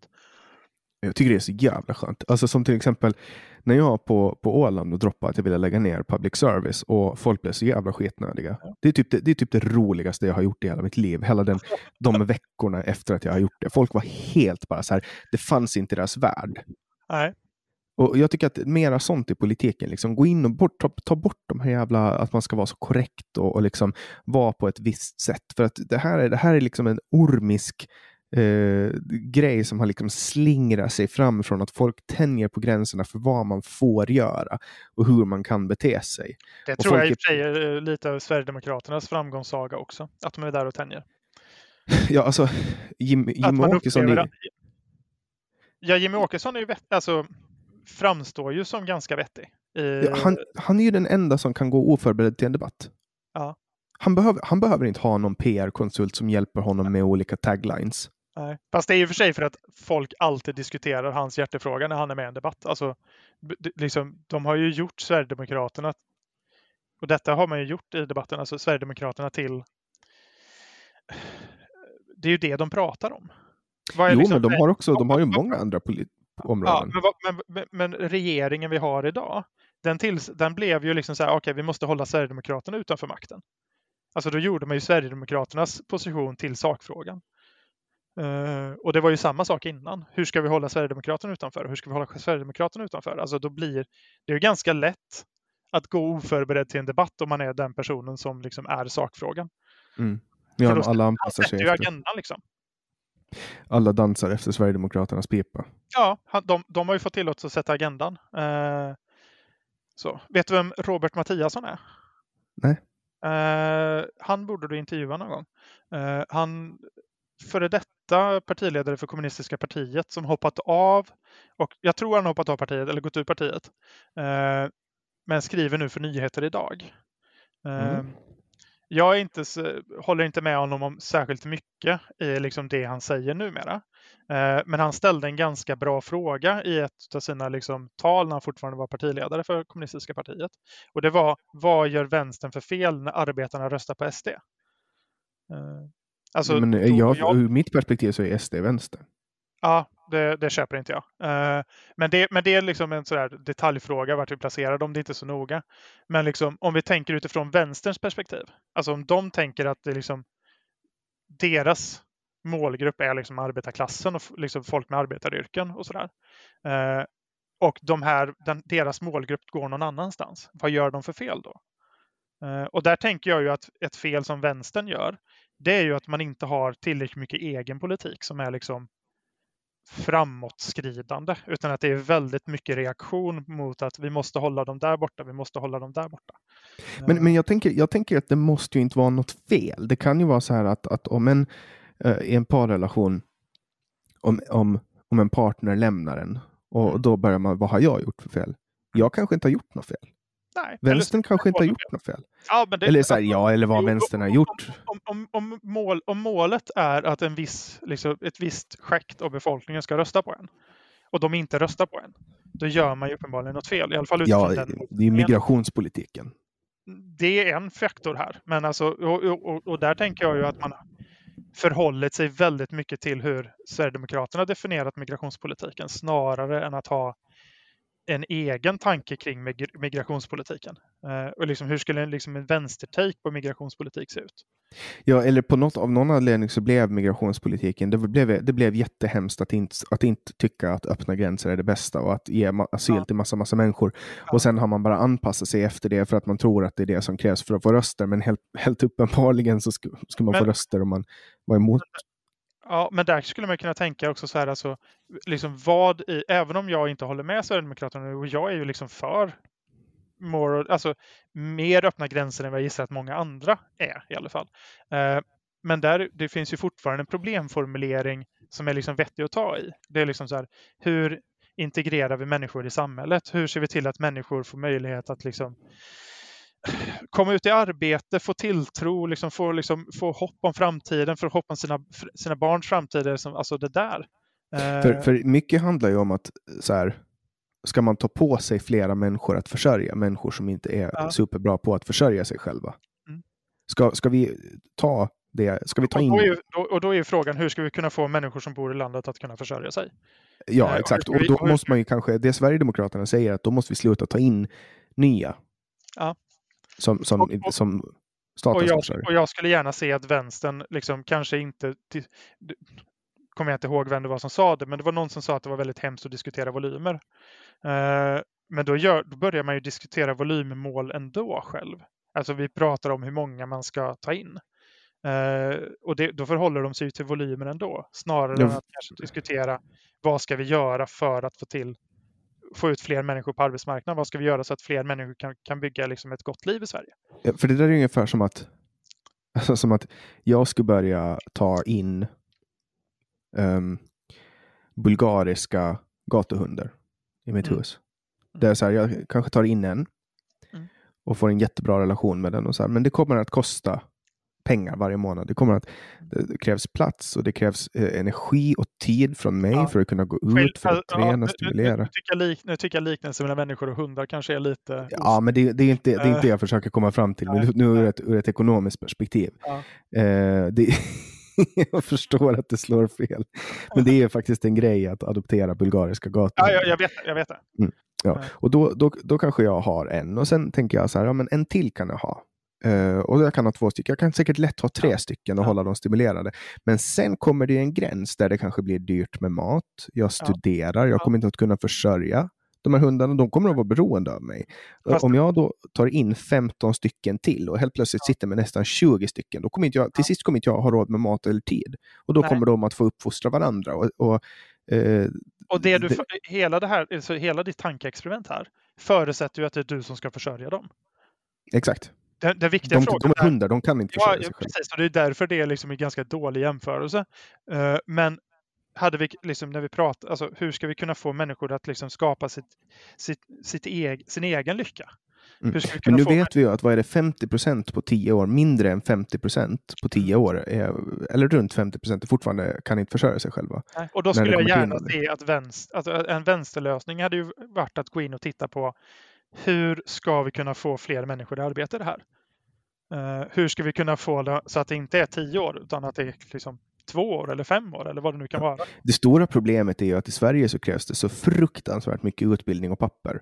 Att alla inom citationstecken och enkla jobb är redan tagna. Ja, och, och liksom det, det är många som konkurrerar om samma enkla jobb. Det är klart att det är ett problem.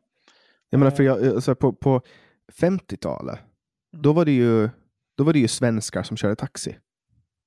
Mm. Svenskar som städade på skolor. Ja, men det var ju nästan bara svenskar som bodde här då. Exakt, precis. Men numera så ser man ju i Stockholm, man ser nästan aldrig en svensk köra taxi. Nej. För att, för att en svensk som har gått bara högstadie och gymnasie har ett sånt försprång eh, i, vad ska man säga, utbildning. Så att de kan liksom, de behöver inte eh, köra Men, taxi. och, men då är den viktiga frågan, hur ska vi kunna få fler människor att komma i arbete? Alltså den kan vi fortfarande komma överens om att det är en viktig fråga i sammanhanget. Absolut, alltså det- absolut. det det- Man måste ju få folk i arbete, men, Ja, men just nu så skulle jag vilja finns... se fler vänsterlösningar på det. Alltså Men vad hur- ska det vara? till exempel? Jag vet inte, jag är inte politiker. Eh, och jag, är liksom, jag, jag tror ju inte heller att jag tror att kostnaden för att engagera sig i den frågan hade varit för hög också för att det blir liksom för min del, min personliga del. Eh, för att det är liksom mycket de här prestigekonflikterna som kommer in då. Eh, eller det är liksom man tolkar varandra jävligt osnyggt och osnällt. Eh, och liksom försöker snarare vinna politiska poänger i liksom en klickfinansierad media snarare än att liksom faktiskt försöka hitta lösningar på det. Ehm. Mm. Eh. Nu, nu låter jag säkert som världens mest invandrarfientliga människa här, men eh, det är jag verkligen inte. Eh, utan jag pratar rent ur ett ekonomiskt perspektiv. Eh, så handlar det om att inte dra på sig mera utgifter än vad man klarar av att hantera. Eh, och, och när det det kommer till... jag, och, det, och det borde vi kunna vara överens om kan jag tycka. Alltså där tycker jag när, när liksom det som du kallar vänstern då, alltså när eh, de inte liksom köper att liksom ekonomi är en viktig faktor i all politik. Eh, där kan jag ju liksom känna att jag mer håller, håller liksom ihop med dig och liksom högerfolk. Alltså ett, liksom för att vi ska kunna göra några förändringar så måste vi ha liksom fundera kring ekonomi kring det hela. Eh, alltså att ekonomi är en viktig faktor. Jag hade ju inte kunnat ta pro bono, om, inte, alltså om vi tittar bara för mig privat, i min liksom lilla privata praktik. Jag hade ju inte kunnat ta pro bono-patienter om inte det finansierats av att jag får betalt på andra ställen. Mm. Eh, Så där är ju ekonomi en faktor. Och då är ju liksom frågan, hur många patienter kan jag ta pro bono och fortfarande försörja mig? Men du gör ju fortfarande det för att du får ut någonting av det.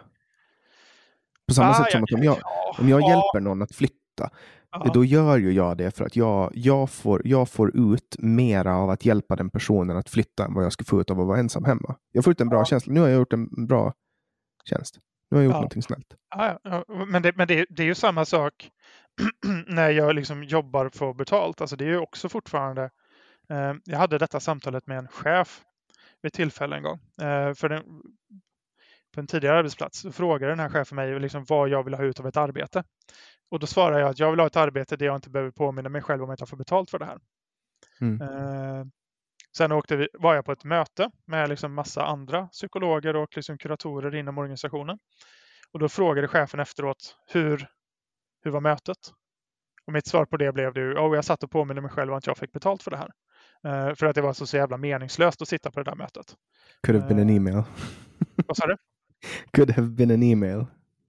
Mm, nej, det hade inte ens behövt nej, men jag, tänk, jag tänker på den här eh, ja, Bernie ja. Sanders. Men, men, men, men det tänker jag är liksom en bra ingång på APT där det kanske finns viktiga saker som de säger. Eh, det här mötet hade bara kunnat inte vara. Uh, liksom hade kunnat varit en AV istället på en fredag för de som vill, Mm. de, de som vill socialisera. Who knows liksom. Många gånger är ju möten bara trevliga. Det är det enda värdet är till för. Ja, för extroverta människor. Ja, exakt. Jag tycker ju det trevligaste som Ja. finns är att mysa ner sig med ett möte. Liksom. Ja, eh, så här. Jag, jag vill ju liksom, jag vill jobba istället. Och, men, det, men det är ju, det finns ju en ekonomisk faktor i det här också. Alltså, eh, även om det är liksom, det ekonomiska inte är drivkraften för varför jag jobbar så måste man ju ändå fundera på ekonomin. Eh, försökte snurra tillbaks någonstans men jag tappade det. Du har inte gäspat någon gång förresten? Nej, inte idag. Jag är faktiskt pigg och glad idag. Jag, jag gäspade jättemycket förra avsnittet. Hörde Ja, jag du? hörde det. Ja, det var det. Var, men det är så här, då, då spelar jag in eh, så, sent på, på, alltså så sent före deadline så att då, då hinner liksom inte jag, så här, jag hinner inte klippa. Nej. Men nu, nu blev jag, bara för att du sa det så så, Ah, Man har väl till och med gjort studier på det om en person gäspar i ett ja, väntrum. det smittar. Mm. Det smittar. Eh, ja, ja, det, nu, så nu fick du den där gäspningen som du önskar. Vi- Visst har jag berättat, visst har du hört mig berätta om när jag fick en, jag fick en eh, skarp tillsägelse en gång på Twitter för att jag gäspar så mycket. Ja, du berättade väl det i det avsnittet tror jag. Ja, kan Eh, vara. Jag säkert berättat det flera gånger. Jag är nog som en sån här tumrullande gubbe som berättar samma sak till alla hela tiden. Ja. Ja, men Trasig skiva liksom. Ja, Fast det är ju nya personer som hör det så det är väl ingen fara så. Ja, men de kärnlyssnarna, det som, det som är med den här podden, jag vet inte om det är unikt, men, men det är ju väldigt många som lyssnar på alla avsnitt Mm. eller alla samtal Ja. och därför hör allting jag gör. Mm. Och det, jag, tror, jag tror att det är, jag vet inte om det är unikt, men, men det är alltså, folk skiter i vem jag släpper. De lyssnar ändå på natten. Det är därför det- jag är så, jag, jag kommer inte att missa en vecka. Liksom. Jag har aldrig missat och kommer aldrig att missa en onsdag. Ja, det är bra. Eh, Du har ju sagt att du kanske behöver missa det vid något tillfälle. Ja, men då har jag, jag, har, jag har backup liksom. Ja. Och så här, och det, får du, det får du förvänta dig att den dagen eh, Anders Hesselbom inte kan, kan kliva in och, och, och ta ett samtal åt mig, då kommer jag att höra av mig till dig. och så ja, kommer du att få steppa in och ta ett samtal. Alltså om jag hamnar på sjukhus eller whatever. Det kan vara ja, jag, som jag ska jobba för det alltså. Exakt, så då kommer, då kommer den här, eh, då, då, då, kommer, då, kommer, då får du kliva in då som alibi-kommunisten. Precis. Nu gör vi nu gör vi det till en vänsterpodd. Ja, men Inleder med- Inleder med internationalen istället. Ja, men när jag försökte, för, försökte när jag lyckades. När jag bokade dig, då, då var du så här, men vad ska jag tillföra? Och jag bara, så, ah, men eh, vänstern är underrepresenterad. Du bara, men är, är vänstern underrepresenterad eller är det din känsla Mm. av att den är det? Jag tänker ju att det är en ganska ointressant frågeställning överhuvudtaget. Alltså är vänstern underrepresenterad i din podd? Det finns andra poddar där de pratar. Eh, det jag tänker är intressant här är ju, får du bra och givande samtal? Eh, Jag tycker det här är ett bra samtal. ja, ja, och det ett, väldigt givande. Väldigt Ja. givande. Men vad tänker du om vi, för det här funderar jag lite på, för du, när, vi, när jag frågar vad, liksom, vad skulle vara intressant att prata med mig om? Och då pratade du om det här att vi kanske skulle prata, metaprata om samtal. Så vad tänker du är ett samtal? Alltså vad kännetecknar ett samtal för dig? Ett samtal, det är när man... Det typiska samtalet är det som sker när man träffas, går in, beställer varsin kaffe, sätter sig ner och det som händer, det är samtalet. Ja, ja. Man bara sätter sig ner och pratar. Fin, vad, finns det några liksom känslor kopplat till det? eh, skulle du säga? Ja, ja, för mig så är väl känslan att jag alltid tycker att det är spännande att träffa en ny person. Ja. Alltså som mitt bästa jobb någonsin som jag har haft, det var att jobba som nyhetsreporter. Mm. För då hade jag på morgonen när jag kom på jobb, så hade vi ett så möte, ett morgonmöte. Mm. Och då hade jag en lista med bullet points. Så alla reportrar hade så här varsin lista med saker de skulle göra. Och då var det bara så här ett ord. Och så gick man igenom gårdagens tidning och sen gick man igenom vad alla skulle göra. Mm. Och, och, och då visste jag så här varje morgon så satt jag och bubblade och var så nervös. Så här, vad ska jag få idag? Fan vad kul. Idag ska jag... För då visste jag att jag kommer att få träffa en ny människa. Helt plötsligt kanske jag åker och gör eh, ett reportage med någon som odlar potatis. Och sen kanske jag åker och gör en 75-års intervju. Mm. Eh, och sen kanske jag eh, skriver ut domar om en våldtäkt. Mm. Alltså massa olika människors eh, öden och livsberättelser. Allting bara sammanflätat ut i historier. Mm. Eh, och det är spännande, för att alla människor har historier. Alla människor är spännande på något sätt, bara man samtalar. Men 15 minuter är inte tillräckligt. Det Nej. behöver vara minst en timme och 45 minuter. Ja, minst. Eh, hade jag startat podd, det kommer nog aldrig hända för det är liksom mycket engagemang i det, så hade jag ju gärna satt mig ner med pensionärer. Alltså gärna pensionärer, modeller, äldre och bara liksom låta dem berätta fritt om sitt liv. Mm. Och, och Ja, är, det någon, är det någon där ute som vill ta den idén, gör det. Jag lyssnar, jag kommer bli Patreon. Eh, gör ni arbetet för mig så är jag glad. Uh, Pensionärspodden, ah, gud, jag hade älskat den det. finns säkert redan. Ja, hoppas det. Eh, du kanske Alla, det, jag är lite. allergisk för folk som sätter podden bakom. Det är en sån här svensk grej. Ja. Ja, det det, det, det. är en jättesvensk grej, att du bara sätter podden bakom. Du tar så här Hundpodden, Glasögonpodden, Gubbpodden. Mm. Rättegångspodden. Alltså, Ja.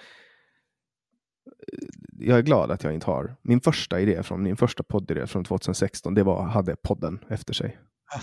Så ändrar du det nu. Ja, du har ju bytt namn på den här podden också i och för sig. Ja, Men det jag, det jag tänker är så viktigt för ett samtal, alltså det finns ju det är ju någon form av genuint intresse i det också. Alltså genuint intresse för att förstå den andra. Annars blir det ju, om du och jag skulle sätta oss ner och snacka politik, så blir det, är det lätt hänt att det blir debatt till exempel. Snarare Mm. än ett samtal där vi försöker förstå varandra. Eh, skulle du och jag träffas på ett café eh, och inte känna varandra och inte vara intresserade av varandra, då kommer vi prata lite om väder, vi kommer prata lite om saker och ting som är liksom ganska ointressanta. Eh, såg du Melodifestivalen igår eller vad det nu kan vara? Alltså så här allmängiltiga intressen. Eh, och det tänker ju inte jag är samtal på samma sätt, även om det kanske ser likadant ut. men det Eh, kan bli ett samtal av det, för att man går ju alltid igenom så här, de här artighetsgrejerna först. ja, om, om det väcker intresset så kan det bli ett samtal. Mm. Eh, och ibland kan det behövas det där liksom artighetsgrejerna först för att liksom ease into it på något sätt. Eh, för att man ska liksom orka sätta sig ner där. Så. Ja, Men- ibland har man ju inte tid till exempel att samtala. Jag kan många gånger känna så här att oh, jag skulle vilja kasta mig in i det här kommentarsfältet, men jag orkar inte. Och så kan jag känna när jag ser kommentarsfält där det inte, där jag inte tänker att här kommer det kunna bli något, kommer, här kommer vi inte kunna mötas. Jag är ju liksom generellt sett min, mer intresserad av att se vad har jag för liksom, beröringspunkter med dig eh, ideologiskt, än att se vart tycker du är fel och vart tycker vi är annorlunda. Eh, då är det snarare mer intressant att se vart tycker vi lika? Vad kan vi göra tillsammans? Hur kan vi, liksom, finns det någonstans där vi kan enas? Eh, Mm. Nej, men som till exempel häromdagen så var det en på Twitter som skrev så här. Citat då. Hur tänker du att förintelsen började? Med ett gäng uniformerade nazister som dök upp från ingenstans och skrek kom så sticker vi och dödar några miljoner judar. Och så gjorde alla det. Nej, så gick det inte till. Det började ungefär som idag med SDs lydiga vardagshatare. Och då Ja. blir jag så här bara, men suck, jag retweetade den här och så skrev jag bra försök till klyschig billig politisk poäng. Men du glömmer världskrig, hungersnöd, hyperinflation, politisk instabilitet och extremt stort politiskt missnöje. Varför försöker du skriva om historia? Alltså jag, jag, av, jag avskyr hur människor bara liksom går in och så gör de liksom så här, försöker starta igång saker som är helt, alltså så här, du vet, billiga politiska poänger och allting. Och de här är inte intresserade av att debattera. Nej, det, Det där handlar ju om vem man, vem man vill nå, tänker jag. Det där är ju att liksom prata för den egna rörelsen och mobilisera den egna rörelsen på något sätt. Eh, Ja, i min värld så skulle man skriva det där för tio år sedan, då skulle det vara så här 10 000 likes. Och folk Ja, så- skulle ha blivit jättehyllad. För det är, det, är, det är gammalt eh, jättelätt att få supermycket likes. Jag kommer ihåg för typ vad kan det vara, 10, 5, 8, 8, 9, 7, 8, 9 år sedan så på eh, kvinno, internationella kvinnodagen, 8 mars är väl det, då var det jättevanligt att skriva så här. Jag firar inte eh, kvinnor bara idag. Jag firar kvinnor alla dagar. Typ så. Och då var det så här, åh, 10 000 likes. Ja. Och det var så här, världens Ja, klyschigaste grej. Då, då är frågan, alltså, om, vi, om vi tänker på någonting jag brukar prata om, alltså, dels när jag föreläser lite, men också liksom i, när jag jobbar. Det är det här topografi och funktion. Alltså, vad ser vi och vad, vad är funktionen med ett beteende? För här är det liksom, någon säger någonting och sen så får de 10 000 likes. Alltså, säger de det för att de tycker det eller säger de det för att de vill ha 10 000 likes? Ja, för det mesta handlar det om att få 10 000 likes. Host, host, Linnea Claesson, host, host. Ja, säkert. Ja, men alltså, och, det är ju liksom en, vi behöver inte ens namedroppa Linnea Claesson. Vi kan ju liksom kritisera influencer-världen som koncept. Alltså att man, man eh, kommodifierar alltså politiska övertygelser. Eh, alltså det är ju att ta, ta liksom folks, människors politiska övertygelser och lägga, lägga en marknadslogik på det. Alltså en ekonomisk marknadslogik på det. Eh, och göra liksom valuta av det. Alltså göra valuta av sina, sina ideologiska övertygelser. Men sen finns det ju folk som är mer ärliga och mindre ärliga.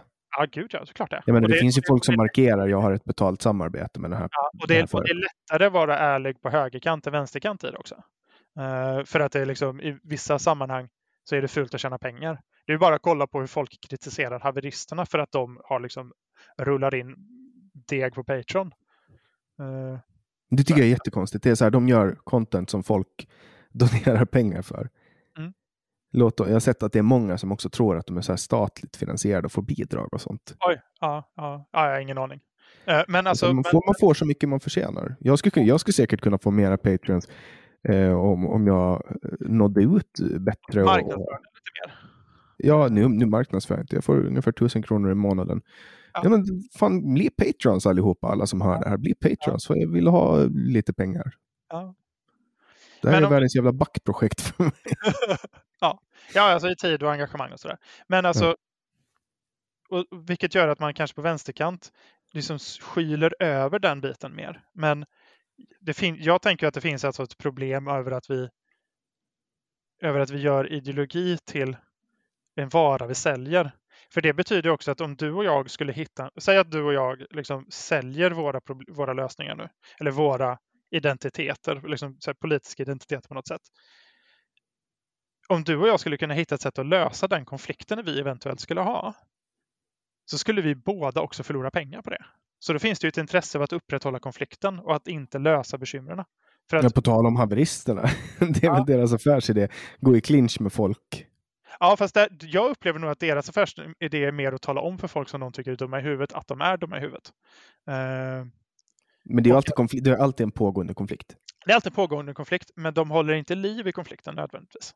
Eh, Ja, det finns ju Cissi Wallin till exempel. Det är en konflikt som ja, ja, men, men det, är, det är en pågående konflikt som går liksom fram och tillbaka på olika sätt. Eh, men de liksom motverkar ju inte lösningar. Alltså de bjöd ju in henne till podden till exempel. Eller, alltså att man liksom, de, om vi tänker mer, alltså, säg nu, om vi, om, Säg att jag nu försökt mig på att vara någon sån här vegan-influencer.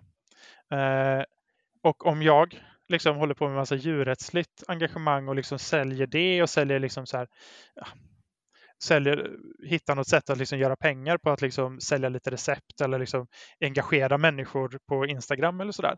Eh, den dagen folk slutar konsumera animalier, då har ju min liksom, födokrok försvunnit. Då finns Mm. det ju ingen poäng i liksom, mitt politiska arbete längre. Ja, då får du hitta ett nytt jobb. Ja, precis. Och jag tänker att det är kanske, alltså, och det tänker jag liksom baksidan och mycket av det här med influencervärlden överhuvudtaget. Alltså att om man löser problemen så tappar man en födokrok. Mm. Och det är ju liksom ett, och, där är ju också min kritik, alltså jag tänker att det är liksom för min del en vänsterkritik mot det där att liksom eh, göra liksom politik till någon form av arbete efter liksom marknadslogik. Jag, jag tycker ju inte att man ska få ställa upp i riksdags, att man ska kunna få sitta i riksdagen hur många år som helst. Nej, varför inte Jag då? tycker att man ska ha max två mandatperioder. Ja, lite Miljöpartiet över det. Eh, ja, vadå, gör de det? Ja, de, där får du väl sitta mer än ett max, eh, max ett antal mandatperioder. Uh, jag, jag, tycker det därför att det ska inte vara ett självändamål att bli återvald. Nej.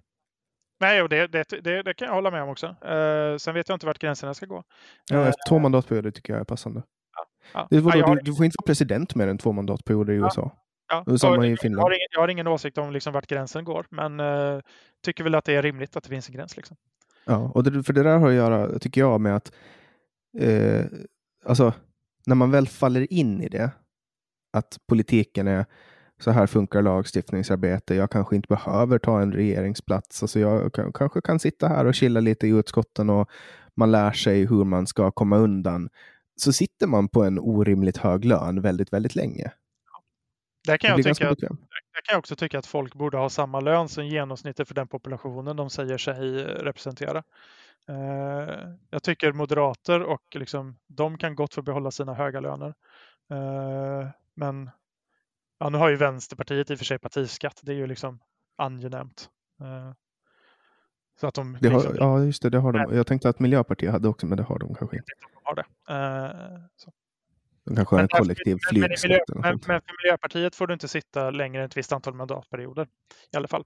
Och då tror jag att det är att du inte får sitta mer än ett visst antal mandatperioder i varje, olik, varje, varje församling. Så det kanske är två i kommun, två i landsting, två i riksdag, två i EU. Eh, mm. ja, det är, riksdag är ju där du kan, alltså landsting och kommun, det är ju, det är ju inga heltidsjobb. Nej. Och sånt, sånt, det blir ju egentligen bara bättre med åren i kommunerna. För att där drivs ju ofta folk, man drivs ju inte av prestige i kommuner.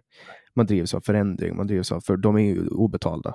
Man får liksom något arvode som täcker. Ja, och, det, och där är, har man ju också ganska konkreta arbetsuppgifter som man jobbar med. Alltså sånt som är viktigt i kommunen. Uh, ska vi göra om torget eller ska vi bygga ny ishall? Verkar vara de stora. Uh, mm. Ja. Men alltså, det, är, liksom, det är mer verklighetsnära eh, frågor såklart. Ja, sånt som verkligen påverkar folk. Ja. Men, uh, men du har, har du varit med i något parti? Uh, jag har varit med i Vänsterpartiet en kort sväng. Uh, sen insåg jag att jag orkade inte vara pragmatisk och så gick jag ur. Var de för borgerliga för dig? Nej, det var att jag kände att jag var tvungen att tumma för mycket på mina egna ideologiska övertygelser. Eh, jag var mm. med i RKU innan, när jag var yngre, eh, Revolutionär kommunistisk ungdom, som är ungdomsförbundet för kommunistiska partiet. Eh, men även där kände jag att jag var tvungen att tumma för mycket på egna värderingar. Även om min primära kritik där är mot någonting de kallar för demokratisk centralism. Alltså att det ska vara högt i tak inom partiet, att man ska kunna diskutera vad som helst inom partiet. Men att när man väl har fattat ett beslut så ska vi hålla enighet utåt. Så försöker ju alla partier ha det. Men... Och det är ju i grund och botten en leninistisk princip. Eh, att den här liksom, vikten av den demokratiska centralismen och den är ju stark i framförallt Socialdemokraterna tror jag. Eh, men alltså, och det har jag väldigt svårt för, för att om jag tycker att någonting är liksom käpprätt åt helvete, då vill jag ju kunna säga det. Eh, hade jag suttit här i ett parti, eller liksom varit med i ett parti och suttit här i din podd och tyckt att någonting mitt parti tyckt var käpprätt åt helvete, så hade jag i det fallet varit tvungen att försvara det, även fast jag inte håller med. Exakt, ja, så, så var det ju när jag var med i Liberalerna. Det var ju en, ja. en av anledningarna att jag lämnade Liberalerna. Ja, jag tror Folkpartiet jag... i Sverige varit lite mindre på det. Uh. De är ju också så extremt små här på Åland. Ja, men, om, om, går tillbaka ett gäng år, liksom Folkpartiet i Sverige, eh, så var, fanns det väl visst mer utrymme att tycka saker själv om jag inte minns helt fel. Ja, men då var ju ändå alla, det var ju, rådde ju bred konsensus då också. Det, det här var ju på den tiden som eh, Liberalerna var egentligen bara Alliansens utbildningsavdelning. Ja, längre tillbaka också. Alltså, det, var ju, det var ju tack vare någon folkpartist som vi fick igenom APT, eller ATP en gång, en gång i tiden. Mm. Eh, ja, alltså, de har ju, de har ju... Men det var ju någon som röstade mot partilinjen där. Mm, och som, som litet parti så, så kan man ju göra stora förändringar. Det är ju bara att kolla på Miljöpartiet. Liksom. Ja. Att ibland kommer ens time to shine och nu, nu hotar Liberalerna med att lämna JÖK-överenskommelsen också. Mm. Eh, och då kan ju de göra en stor, de kan ju försätta hela Sverige i ett extraval till exempel. Eh, men, men jag menar, som, som för mig, som jag var medlem i, i tio år i Liberalerna, Ja. Jag ställde upp i två val för dem. Vänt, vänta lite. Det är någon som håller på och ringer på min dörr jättemycket. Yes, jag pausar. Ja, tack. Vem var det som ringde på dörren? Ingen aning. Eh, men jag har inte något telefonsamtal som någon har ringt och alla som kan vara vettiga eh, i det eh, har mitt telefonnummer. Vad är det för jävla antisocialt beteende att hålla på och knacka? Nej, men det, knacka hade väl varit en sak. Då hade de uppenbarligen inte kommit in. Nu var det någon som höll inne den här knappen för att ringa på. Nere vid... jag tänker på typ, eh, alltså, eh, när jag var liten, eh, då ringde man ju alltid före. Så här, man ringde ja. någon på hemtelefonen. Hej, det är Jannik. Ja. är Kevin hemma? Eller ja. får jag leka med Kevin? Typ så. Men min pappa, de var ju så här, på hans tid, de var bara att knacka. Ja, alltså i Brålanda där jag växte upp så var det en hel del som bara knackade på också. Så. Var ligger det någonstans? Är det nära Göteborg? Dalsland. Vad sa du? Dalsland. vet du vart Vänersborg ligger? Nej. vet du vart, ja, tio mil norr om Göteborg typ. Okej, okay. ah, ja. Eh, Dalsland är ett litet landskap här i, här i Sverige som jag tror inte det finns några städer. Eh, Åmål är väl det närmaste som kommer en stad tror jag. Okej. Okay. För att du, du, du, din dialekt låter lite som Bobo Sundgren ibland. ja, ja, han bor väl också här i Göteborg eller? Ja, det gör han. Han har ju varit med här. Han, eh, han har ju tagit kontakt med de döda åt mig. Ja, eh. det, samtalet. Han var, det var väldigt snyggt hur han eh, fick dig att tro på det han sa. Mm. Är, det, är det någon så här psykologisk, bara för att dra en, en recap till de som inte har hört det, så hade med en kille som heter Bobo Sundgren som är medium eh, och han eh, tog kontakt med de döda eh, och han lyckades liksom träffa in det här eh, en, en så prickande beskrivning på en person som har funnits i mitt liv att jag blev helt ställd. för jag gick in med inställningen att han bara pratar skit och helt plötsligt så fick han alltså, träffa helt rätt. Och lyssnar du om det, på det avsnittet så kommer du se att det är ganska allmänna beskrivningar som det finns ganska mycket utrymme för dig att liksom, eh, läsa in saker i. Ja. Eh, de, många har haft en viktig lärare i sitt liv till exempel. Eh, det är till, när, jag, när jag är ute och föreläser om traumamedveten omsorg så brukar vi ju liksom ha en, en liten övning i början där vi frågar liksom vem, som egentligen går ut på att folk ska berätta om någon som varit viktig för dem under deras liv. Eh, och liksom under deras uppväxt. Alltså vad, vad, har varit en viktig vuxen för dig? Eh, och det är väldigt ofta som den viktiga vuxna är en lärare. Eh, eller liksom det som är vanligast brukar vara typ en lärare eller skolpersonal i, i, i allmänhet. Eller kanske liksom en mormor eller morfar eller farmor eller farfar eller något sånt där. Eh, men liksom med ganska mycket allmänna beskrivningar så kan man ju få personer att fylla i själva en hel del. Eh, mm. Och det ja, tänkte som... jag i ert samtal, att det fanns mycket utrymme för det. Alltså det som träffade så rätt då, som fick det här att ta ganska hårt, det var att det var en, just en mattelärare. Och jag, jag hoppade ju av gymnasiet och mitt stora problem i gymnasiet var matematiken. Jag hade jättesvårt med matten. Och därför blev den här, alltså det här var en, en, en, eh, en person som trodde på mig stenhårt och han var så här jätteuppmuntrande och han var alltid så här, du kommer att gå långt Jannik, du kommer att gå bra för dig, vad du än tar dig an kommer det att gå bra, vi ska klara det här nu så att du får gå vidare till universitetet och så. Och jag var precis då i skolansökningsprocess och hade varit på massa intervjuer till olika folkhögskolor för att kunna göra klart eh, mitt gymnasium.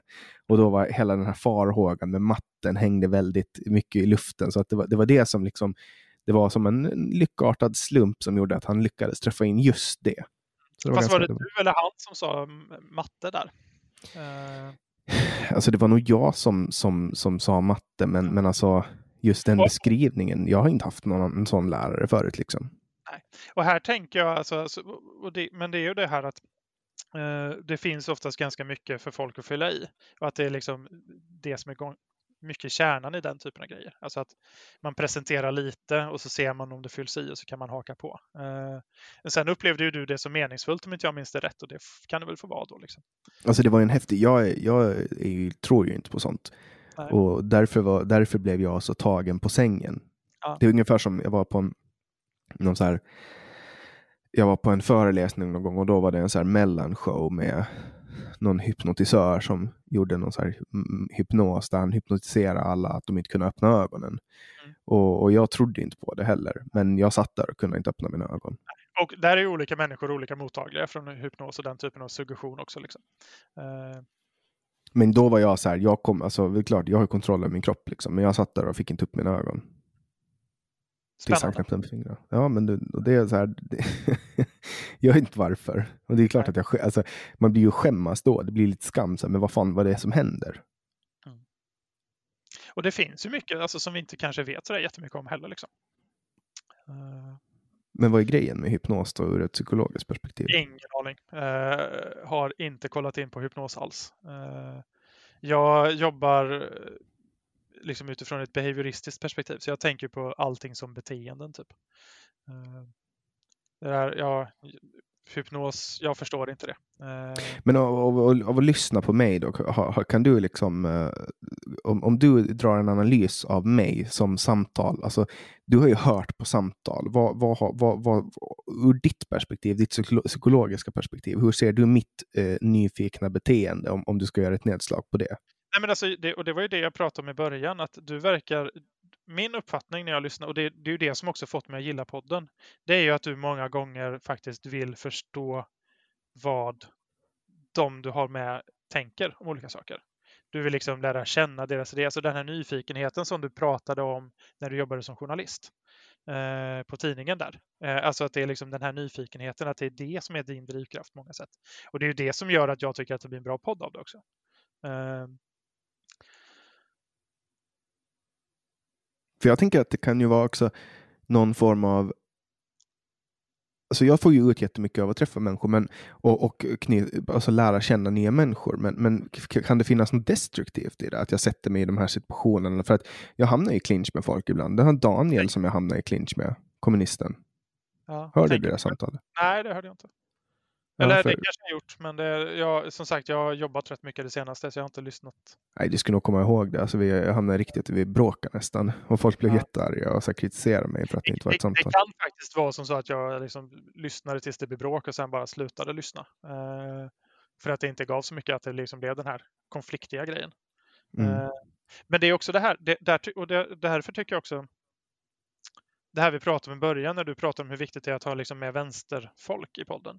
Alltså jag tycker ju att den, när, du, när du kategoriserar människor utifrån höger-vänsterskalan på det sättet så blir det ju väldigt lätt hänt att den nyfikenheten lite grann försvinner för då har du en förklaringsmodell.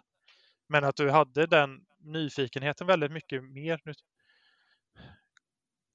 jag kommer inte ihåg vad hon hette, hon eh, ishockeyspelerskan som du hade med. Ja, Sofia Reideborn. Ja, där tyckte du liksom, det tyckte jag var ett väldigt bra samtal, alltså där man verkligen kunde se din nyfikenhet till exempel. Mm. Eh, för vad hon tyckte och tänkte och liksom hennes drivkrafter och allt det där. Det var ju så nytt att höra en kvinna såga kvinnoidrott liksom. Ja, och, och, och det är väl kanske därför du liksom letar nytt, who knows? Det, det kan bara du svara på egentligen.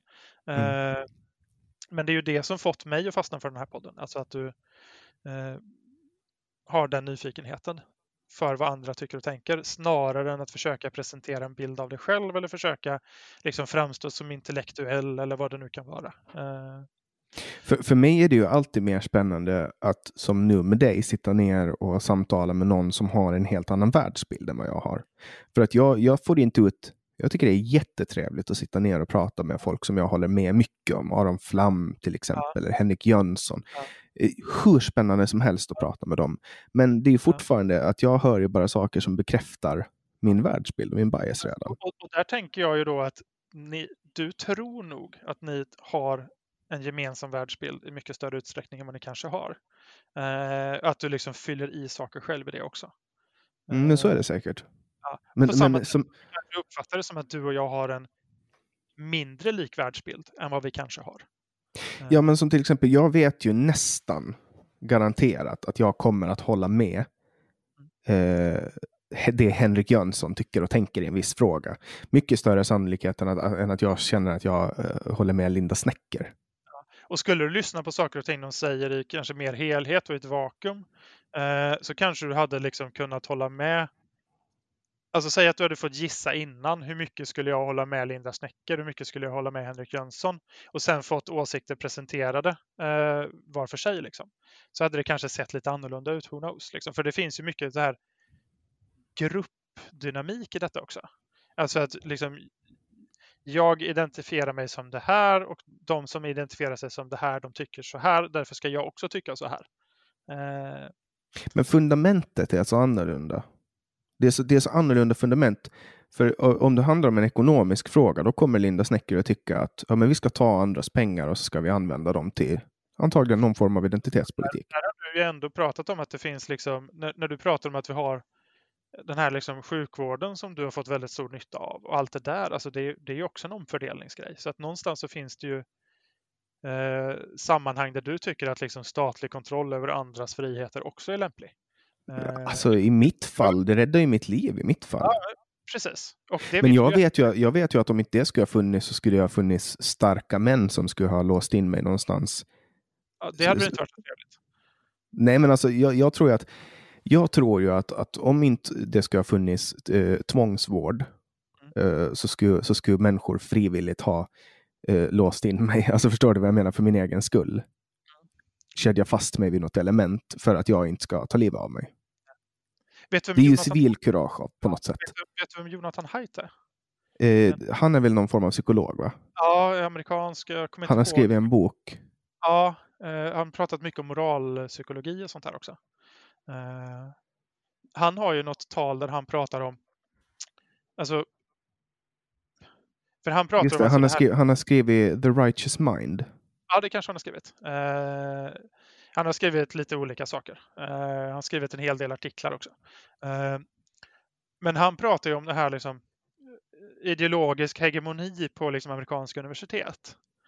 Att liksom när det gick så här, när det gick fyra demokrater på en republikan så var det fortfarande tillräckligt diversifierat för att det skulle kunna bli liksom ideologiska möten och man skulle liksom krocka i sina tankar och idéer. Eh, och liksom idéerna skulle liksom bli respektive blir starkare i det. Eh, men att idag när det är liksom nästan omöjligt att hitta republikanska eh, professorer inom liksom, i alla fall inom humanioran som jag förstår honom rätt, eh, eller de humanistiska vetenskaperna, eh, så blir det ju att liksom, idéerna blir inte motsagda. Eh, och då hamnar det i... Och, för det, och dit jag vill komma med det här är att jag tänker att det är ganska viktigt för samhällsdebatten i övrigt och att den här liksom viljan att kategorisera och liksom paketera eh, människor ideologiskt så mycket lätt gör att vi låser oss i våra egna idéer som kanske är dumma. Eh, och det är liksom när du sitter där och håller med Henrik Jönsson och Aron Flam i allting. Så liksom, det är väl gött och trevligt, men liksom, vad händer med idéerna och idéernas utveckling? Eller mm. om man avfärdar det någon säger, ja men så blir det alltid när det är socialism. Eh, utan att gå in och möta idén. Ja, men, men sen finns det ju inte heller eh, någon som har lyckats bevisa att socialism funkar.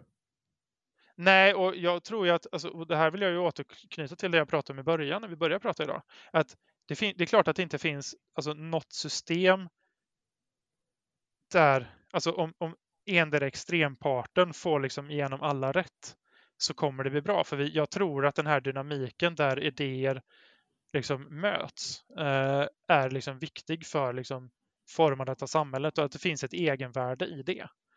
Eh, så även om jag, liksom, om jag kommer här då med mina liksom kommunistiska idéer om att liksom arbetaren ska äga sina produktionsmedel och liksom vi ska flytta ner makten till folket och sådär. Och sen kanske kommer det andra och har andra idéer som krockar. Då kommer ju det liksom skava bort de dåliga delarna i idéerna. Eh, vi hade ju kunnat göra det, alltså här hade man kunnat gjort det med SD också till exempel. Alltså om SD hade kommit med sin kritik och vi hade kunnat liksom ta grundfrågeställningen på allvar någonstans och att liksom det det finns något problem med integrationen i Sverige så hade man kanske kunnat liksom nöta bort och göra så att Sverige integrerat bättre istället för att man polariserar. Eh, verkar det rimligt? Ja, alltså, eh, men du, eh, skulle du vara öppen för att, eh, att Sverigedemokraterna satt i en regering? Alltså jag kommer ju aldrig rösta på dem. Eh, men det, är ja, det förstår jag.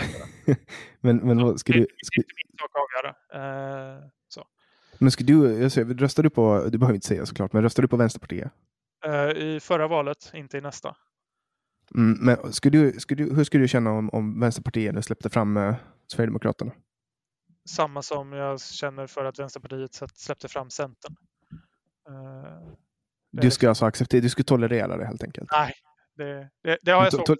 Det har jag svårt att se att jag skulle göra. Men tolerera, det är ju att inte göra aktivt motstånd. Ja, fast alltså, jag kommer ju inte rösta på Vänsterpartiet i nästa val för att de släppte fram en centerregering. Okej. Okay. Ja. Finns det något alternativ då för de som är riktigt så vänster som du då? Nej, inte i riksdagsvalet. Jag röstar på kommunisterna i kommun. Uh, så. Men har de Men, något mandat där du bor då? Nej, de har 0,2 tror jag de fick i förra valet. Ja, ja det är, jag tycker att alla kommunister kan hålla sig på ungefär det talet. För, för min del. Nej, men för mig finns det inte heller något parti som representerar det jag egentligen tycker för det jag vill göra och rasera det system vi har idag. Och då är du nästan mer revolutionär än vad jag är. Mm, ja, ja nej, men jag, jag vill ta över världen för att låta folk göra vad de vill. För, för det jag vill, alltså jag vill ju att folk ska jag vill att människors idéer ska mötas eh, och att de ska ta, alltså människors idéer ska tas på allvar så att vi kan liksom nöta bort dumheterna i allas idéer på något sätt. Eh, mm. Alltså, och, och där, där kan du kalla mig marknadsliberal då, för det jag sitter och argumenterar för här, det är ju liksom, liksom idéernas fria marknad någonstans. Mm. Uh, Innebär det också att du vill klippa HMF? Uh, beror på. För att det är ju en, det är ju en lag, då, hets mot folkgrupp, som används eh, på kanske fel sätt, tänker jag. Alltså när man, det, är, det finns ju pensionärer, äldre människor som har växt upp i ett samhälle där man får säga negerboll, som eh, Eh, kan bli dömda på Facebook, alltså dömda för att de har suttit och skrivit någonting på Facebook för att de har varit gamla och rädda och förvirrade. Liksom. Ja. Eh, det har jag ingen, ingen koll på, men det, det, är, liksom, det är ju någonstans där eh, någonstans måste man dra en gräns. De flesta är ju okej okay med att vi drar en gräns i alla fall, liksom hot på något sätt. Eller uppmaning till våld. Uh, det skulle nog liksom även, liksom, alltså även i den amerikanska liksom, uh, lagstiftningen kring liksom, yttrandefrihet så får man ju fortfarande inte uppmana folk till våld eller hota liksom, på det sättet. Mm. Uh, och jag tänker att HMF hittas någonstans i det spektrat också. Uh, nu är inte det en fråga som jag liksom tänker så mycket kring. Eh, mm. Så jag vet inte vart jag skulle landa i den. Mm. Vart jag ja, och, hur, och hur definierar man hets ja, också? Ja, ja det, det är massa sådana saker man måste gå in i liksom, eh, innan man liksom blankt kan säga ja eller nej. Liksom. För det är väl där yttrandefriheten inskränks? Det är väl enda punkten som yttrandefriheten inskränks egentligen? Ja, ärekränkning också. Det är också en inskränkning i yttrandefriheten. Eh. Ja, men det, det, det, det är ju för att man inte får framföra osann information. Ja, du får alltså, inte sprida lögner ja. Nej, du, du, får inte sprida alltså, även sann information som kanske eh, ställer folk i dåliga dagar nödvändigtvis. Mm. Ja, som jo, om den är offentliga, men alltså. Nej, i syfte att skada får man inte göra. Nej, nej det får man inte. Men det är ju en, det är ju en offensiv handling. Ja, men, det, men, men, men, det är fortfarande inskränkningar i yttrandefriheten, så någonstans finns det inskränkningar. Ja, ja, jo, och det är också en definitionsfråga. Nej, men det är sant. Det är sant. Ja. Och sen får man ju inte, man får inte berätta sekretessbelagd information, men det är sånt man har avtalat sig in i. Ja. ja, där har jag ju, nu är det någon som ringer på igen. Kan, ska, kan du gå och kolla vem det är? Men akta att du inte blir rånad. Ja, fast det, jag orkar inte bry mig. Det, jag har, det är ingen som ska vara hos mig klockan åtta idag. Eh, och min fru har mitt telefonnummer. Eh, så. Och hon ska ja, det, det, då, liksom. det, kanske är en, en, det kanske är en mördare som står där nere nu. Som, ja, det tror jag inte. Och nu eh. räddar, nu räddar jag ditt liv. Fast nu blev jag nyfiken på vem som var där. Så att, men ja. jag, gå inte dit. Stanna där. Det, det, är säkert en mördare. Ja, det tror jag inte. Han är ute och ska mörda någon och, och så här. Det är någon som ringer på för att de vill in i porten. Jag vet inte varför. Tänker jag. Ja. Gå och kvarta i någon jävla port. Ta en gamla cigarett och cykla till Bahamas. Vadå Nej, Bahamas? Att, det passar de på Bahamas. De frågorna som jag driver, alltså som jag är intresserad av, det är ju i första hand de här djurrättsliga frågorna. Alltså att vi ska konsumera ja, just det. animalier. Just det. Eh, det som står i introduktionen men som vi inte pratat någonting om. Då får vi ägna eh, resten av tiden till att göra det då. Vi får se vart samtalet för oss. Eh, men det är, det är ju liksom där jag brinner och där brinner jag ju för att liksom möta min, och, och där pratar vi ju, jag vet inte om du gjorde det innan vi drog igång nu idag eller om det var efter du hade satt igång inspelningen. Men det här med att du är liksom, äter nästan uteslutande kött. Ja, det var eh. före. Ja, jag, jag, de senaste åren i alla fall. Nu har jag börja glida in lite på kolhydrater just för att jag följer ett träningsschema och jag är väldigt öppen. Men du är lite Jordan Peterson i din diet låter det som. Ja, men jag var ju i tre år där jag bara åt kött, inget annat. Ja. Eh, och jag är ju inte jätteintresserad av att övertyga sådana som dig, alltså som står för långt bort ifrån mig i det här. Uh, för jag skulle kunna fylla en heltid av att liksom hjälpa människor som är intresserade av att äta mer veganskt, att äta mer veganskt. Uh, så jag vill liksom lägga tiden där jag känner att det gäller som någon form av konkret nytta. Uh, mm. Sen värt att nämna är att jag har ju testat vara vegan under en längre tid, men det slutade med att jag fick gå till sjukhuset och ta tarmprover. Ja, ja. För att jag mådde hur, så dåligt. Hur såg den vegankosten ut? Ja, det var, jag testade olika former. Ja. För, det, för, det, för det jag tänker att många, många går bet på, nu vet jag inte hur det var för dig, men det jag tänker... Nej, men jag många... testar olika makros, ibland med olika ja. protein och fett och kolhydratsbalanser. Liksom. Det, det jag tänker i alla fall att folk lätt hamnar i att det blir för, för lite variation i en redan restriktiv diet. Uh... Ja, för mig blev det för mycket fiber. Det, ja. det gick liksom inte. Ja. Alltså, jag, fick, jag, fick, jag, jag var så dålig i magen så att jag ja. behövde uppsöka sjukvård. Liksom. Och det funkar helt enkelt. Sen började jag äta kött och så funkar min mage jättebra. Nu har jag slutat äta bara kött och börjat liksom koppla in kolhydrater igen. Och nu klarar min mage helt plötsligt av att hantera dem. Det gjorde den inte för tre år sedan. För tre år sedan så blev jag lös i magen direkt när jag åt kolhydrater. Men nu klarar jag det. Men jag har fortfarande vissa saker som sker. Alltså min impingement i axlarna har blivit värre av att jag börjar äta kolhydrater igen. Och så. Ja. Och där kommer vi in på alltså det här med nutritionsforskning. Där pratar du väl med han på träna styrka tror jag. Alltså eh, finns... Jakob Gudiol på Tyngre träningssnacken. Ja. Eh, alltså att eh, vi vet ganska lite om nutritionsforskning och det mesta vi vet är liksom korrelationsstudier. Mm. Eh, ja, sen är ju alla, alla är ju helt individer. Ah, ja. Vi är ju det... så jävla olika alltså. Det är, ja. det är bara att titta på alla människor ser olika ut liksom. Ja, fast jag tänker att liksom skillnaden är inte liksom är nog inte så stor som, alltså, som olika dietförespråkare vill föres, förespråka. Liksom. Uh, men jag vet alla tycker om olika musiksmak. Alla tycker om olika träningsformer. Alla gillar Bob Dylan. Eller ja, alla gillar ja, jag vet inte. Alla, ja, alltså, jag gillar båda, men... men ja. eh, Nej, men alltså, jag tror att man liksom, särskilt om man ska sälja en diet, vilket jag upplever att många gör, då liksom precis som du är inne på det här med forskningen, man hittar någon liten signifikant skillnad så förstorar man den för att kunna sälja den.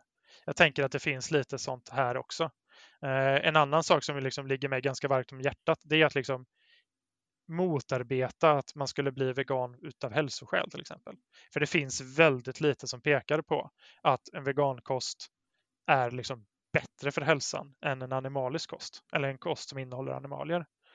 Men det vi vet och det Livsmedelsverket skriver, det är ju att du kan leva lika hälsosamt på en vegankost som du kan på liksom, vanlig kost, icke-vegansk kost.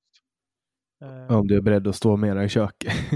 ja, alltså i alla fall initialt. Sen kan man liksom, när man, när, när man har liksom lärt in nya vanor så blir, har man lärt in nya vanor och då blir det då blir ju det vanor och då kanske man kan laga mat på en halvtimme eller en kvart eller vad det nu än är. Liksom. Eh. Det som jag upplevde som var så jävla svårt med vegankost det är att, att, att hela tiden behöva hitta tre olika proteinkällor.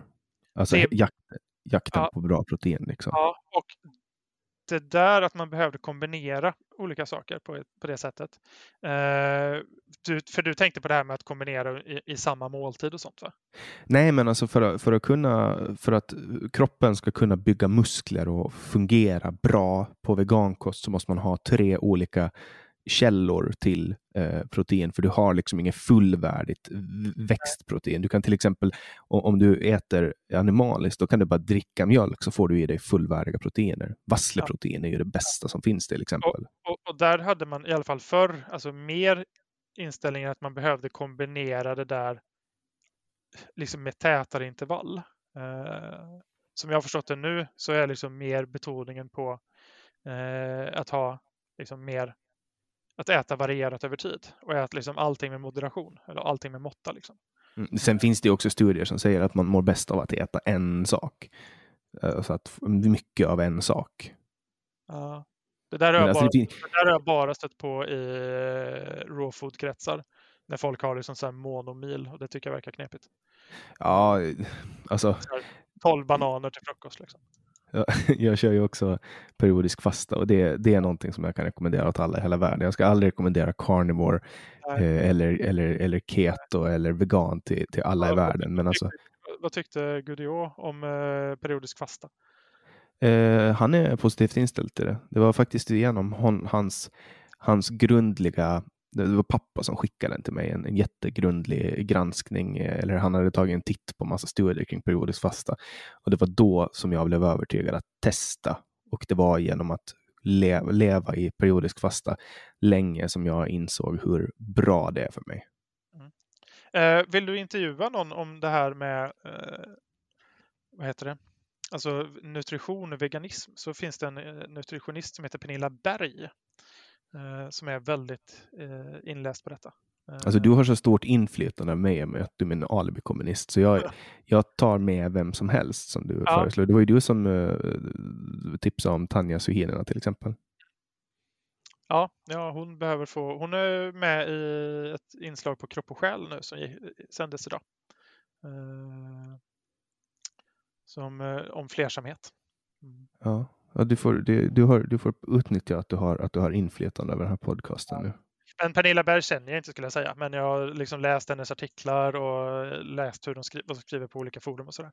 Eh, men min tanke i alla fall är liksom allting med moderation och eh, tidigare så tänkte man att man behövde kombinera liksom tätare intervall än vad man kanske behöver nu. Det enda som är vikt, alltså, riktigt viktigt för veganer att eh, liksom lägga till i kosten som är svårt att få på vegankost, det är ju B12. Mm. Eh, att vi då tar liksom B12-tillskott är jätteviktigt. Eh, så, eh, för att annars kan man ju få liksom bristsjukdomar på olika sätt. Mm. Ja, sen, ja, jag vet inte, alltså, eh, det, var en, det, fun det funkar verkligen inte för mig.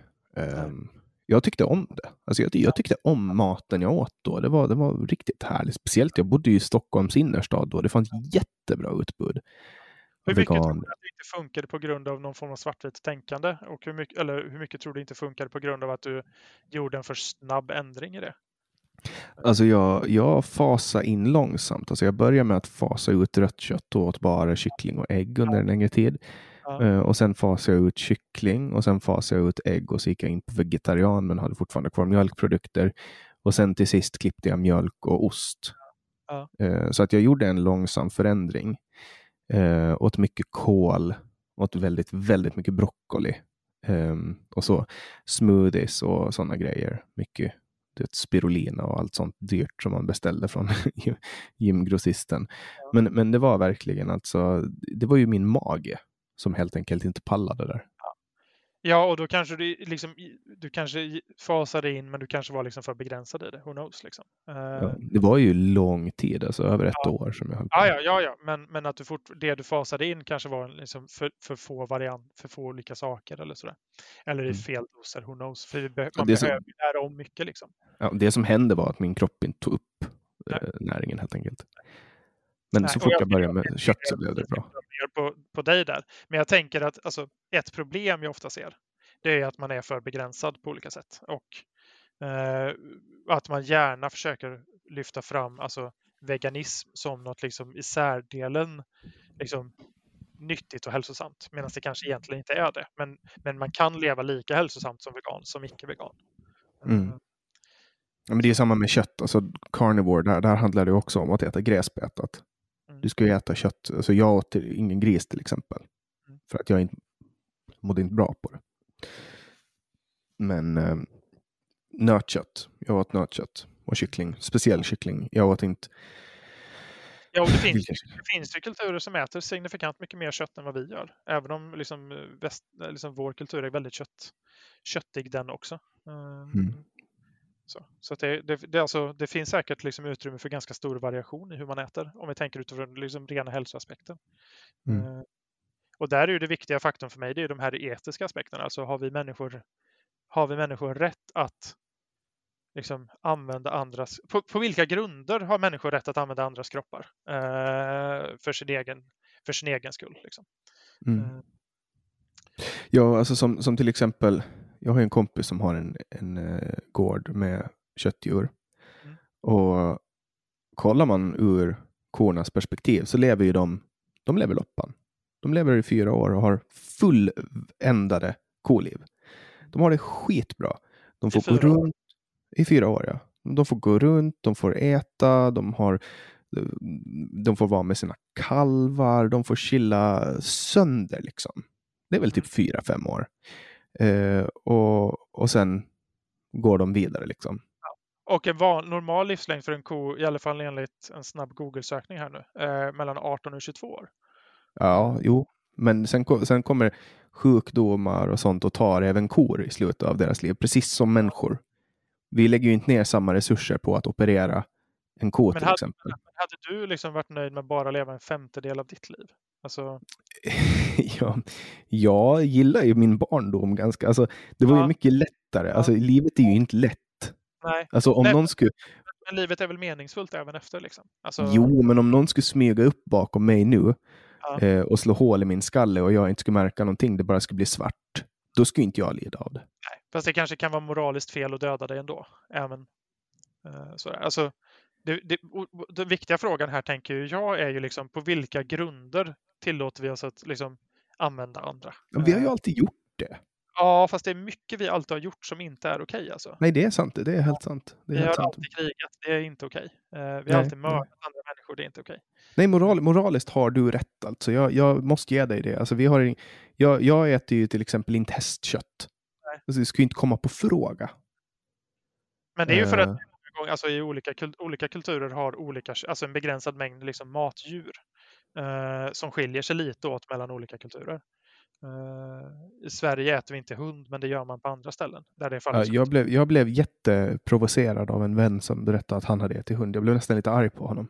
Ja. Och på andra ställen i världen blir man provocerad för att vi äter gris i Sverige. Ja. Alltså att, och det är för att man har olika syn på liksom vilka djur som får ätas och inte. Uh, mm. och det är ju kulturspecifikt många gånger.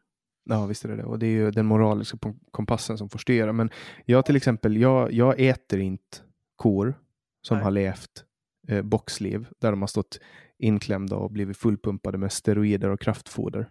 Jag tycker så inte att det typ... äter du nästan aldrig på liksom restaurang eller liknande då tänker jag? Alltså... Alltså om jag åker och äter, jag, jag åker ju ofta eh, in till Mölnvik, eller ofta, ofta, det händer att jag åker in till Mölnvik och äter på Ica Maxi där, för de har, de har ett ställe som heter Burgers and Shakes and Stuff där de har ja. jättebra kött jag märker på köttet om, om det är bra. Det handlar mycket om vad korna äter. Ja. Och ger man korna gräs, en silage, liksom, då, då är de ofta alltså hö, gräs från marken som man stoppar in i balar och så får de gå på grönbete på sommaren. Då får de det de ska ha och då växer de inte snabbare än de ska och då mår jag bra av det. Eh, men det är klart att, jag, att det händer att jag går till McDonalds. Liksom. Ja. Men, och, men det, det händer inte att jag går till McDonalds och mår bra efteråt. Nej. Men då, då, då, då, konsumerar du ju liksom djur som stått i boxen.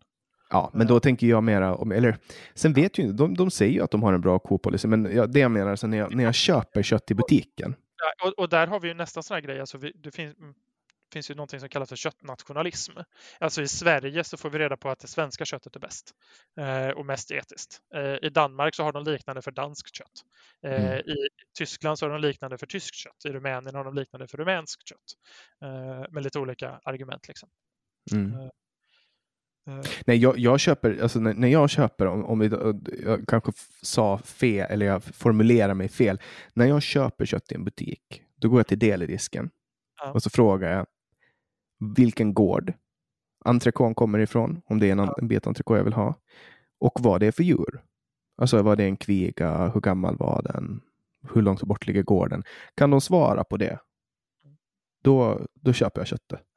Och då blir det kanske lättare sen att även liksom någon gång ibland gå på McDonalds och bryta mot den där regeln du satt upp för dig själv. Ja, men jag säljer alltid en bit av min själ. Jag mår alltid dåligt när jag har varit i Donken. Ja, ja, ja, ja.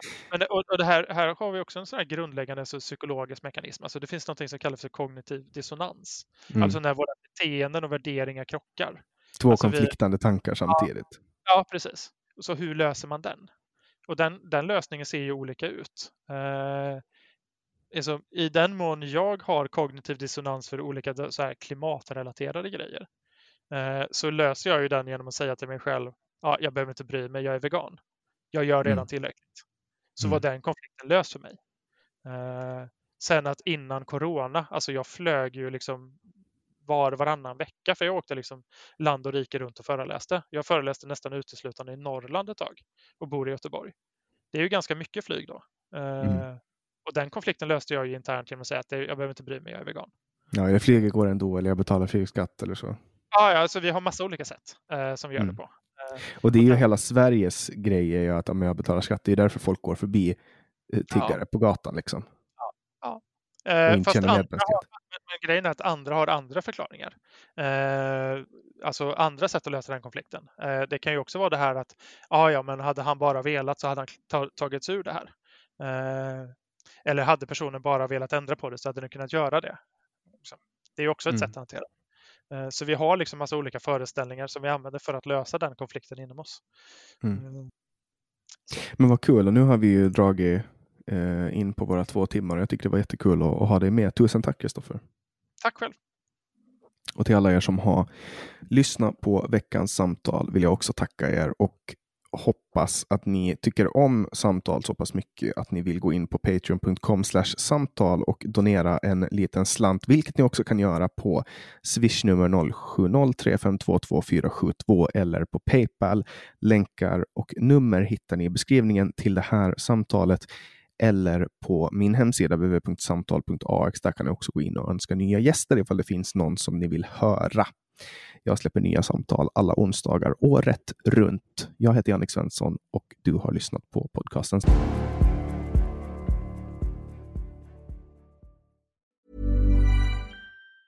Mom deserves the best and there's no better place to shop for Mother's Day than Whole Foods Market. They're your destination for unbeatable savings, from premium gifts to show-stopping flowers and irresistible desserts. Start by saving 33% with Prime on all body care and candles. Then get a 15-stem bunch of tulips for just $9.99 each with Prime. Round out Mom's menu with festive rosé, irresistible berry chantilly cake, and more special treats. Come celebrate Mother's Day at Whole Foods Market. A lot can happen in three years, like a chatbot may be your new best friend. But what won't change? Needing health insurance. United Healthcare Tri Term Medical Plans, underwritten by Golden Rule Insurance Company, offer flexible, budget friendly coverage that lasts nearly three years in some states. Learn more at uh1.com.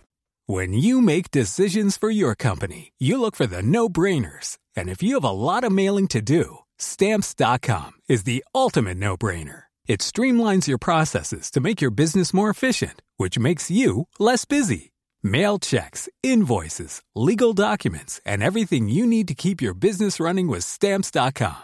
Seamlessly connect with every major marketplace and shopping cart. Schedule package pickups and see your cheapest and fastest shipping options from different carriers. With rates up to 89% off USPS and UPS rates. And with the Stamps.com mobile app, you can take care of mailing and shipping wherever you are. Make the same no-brainer decision as over 1 million other businesses with stamps.com. Sign up with code program for a 4-week trial plus free postage and a free digital scale. No long-term commitments or contracts.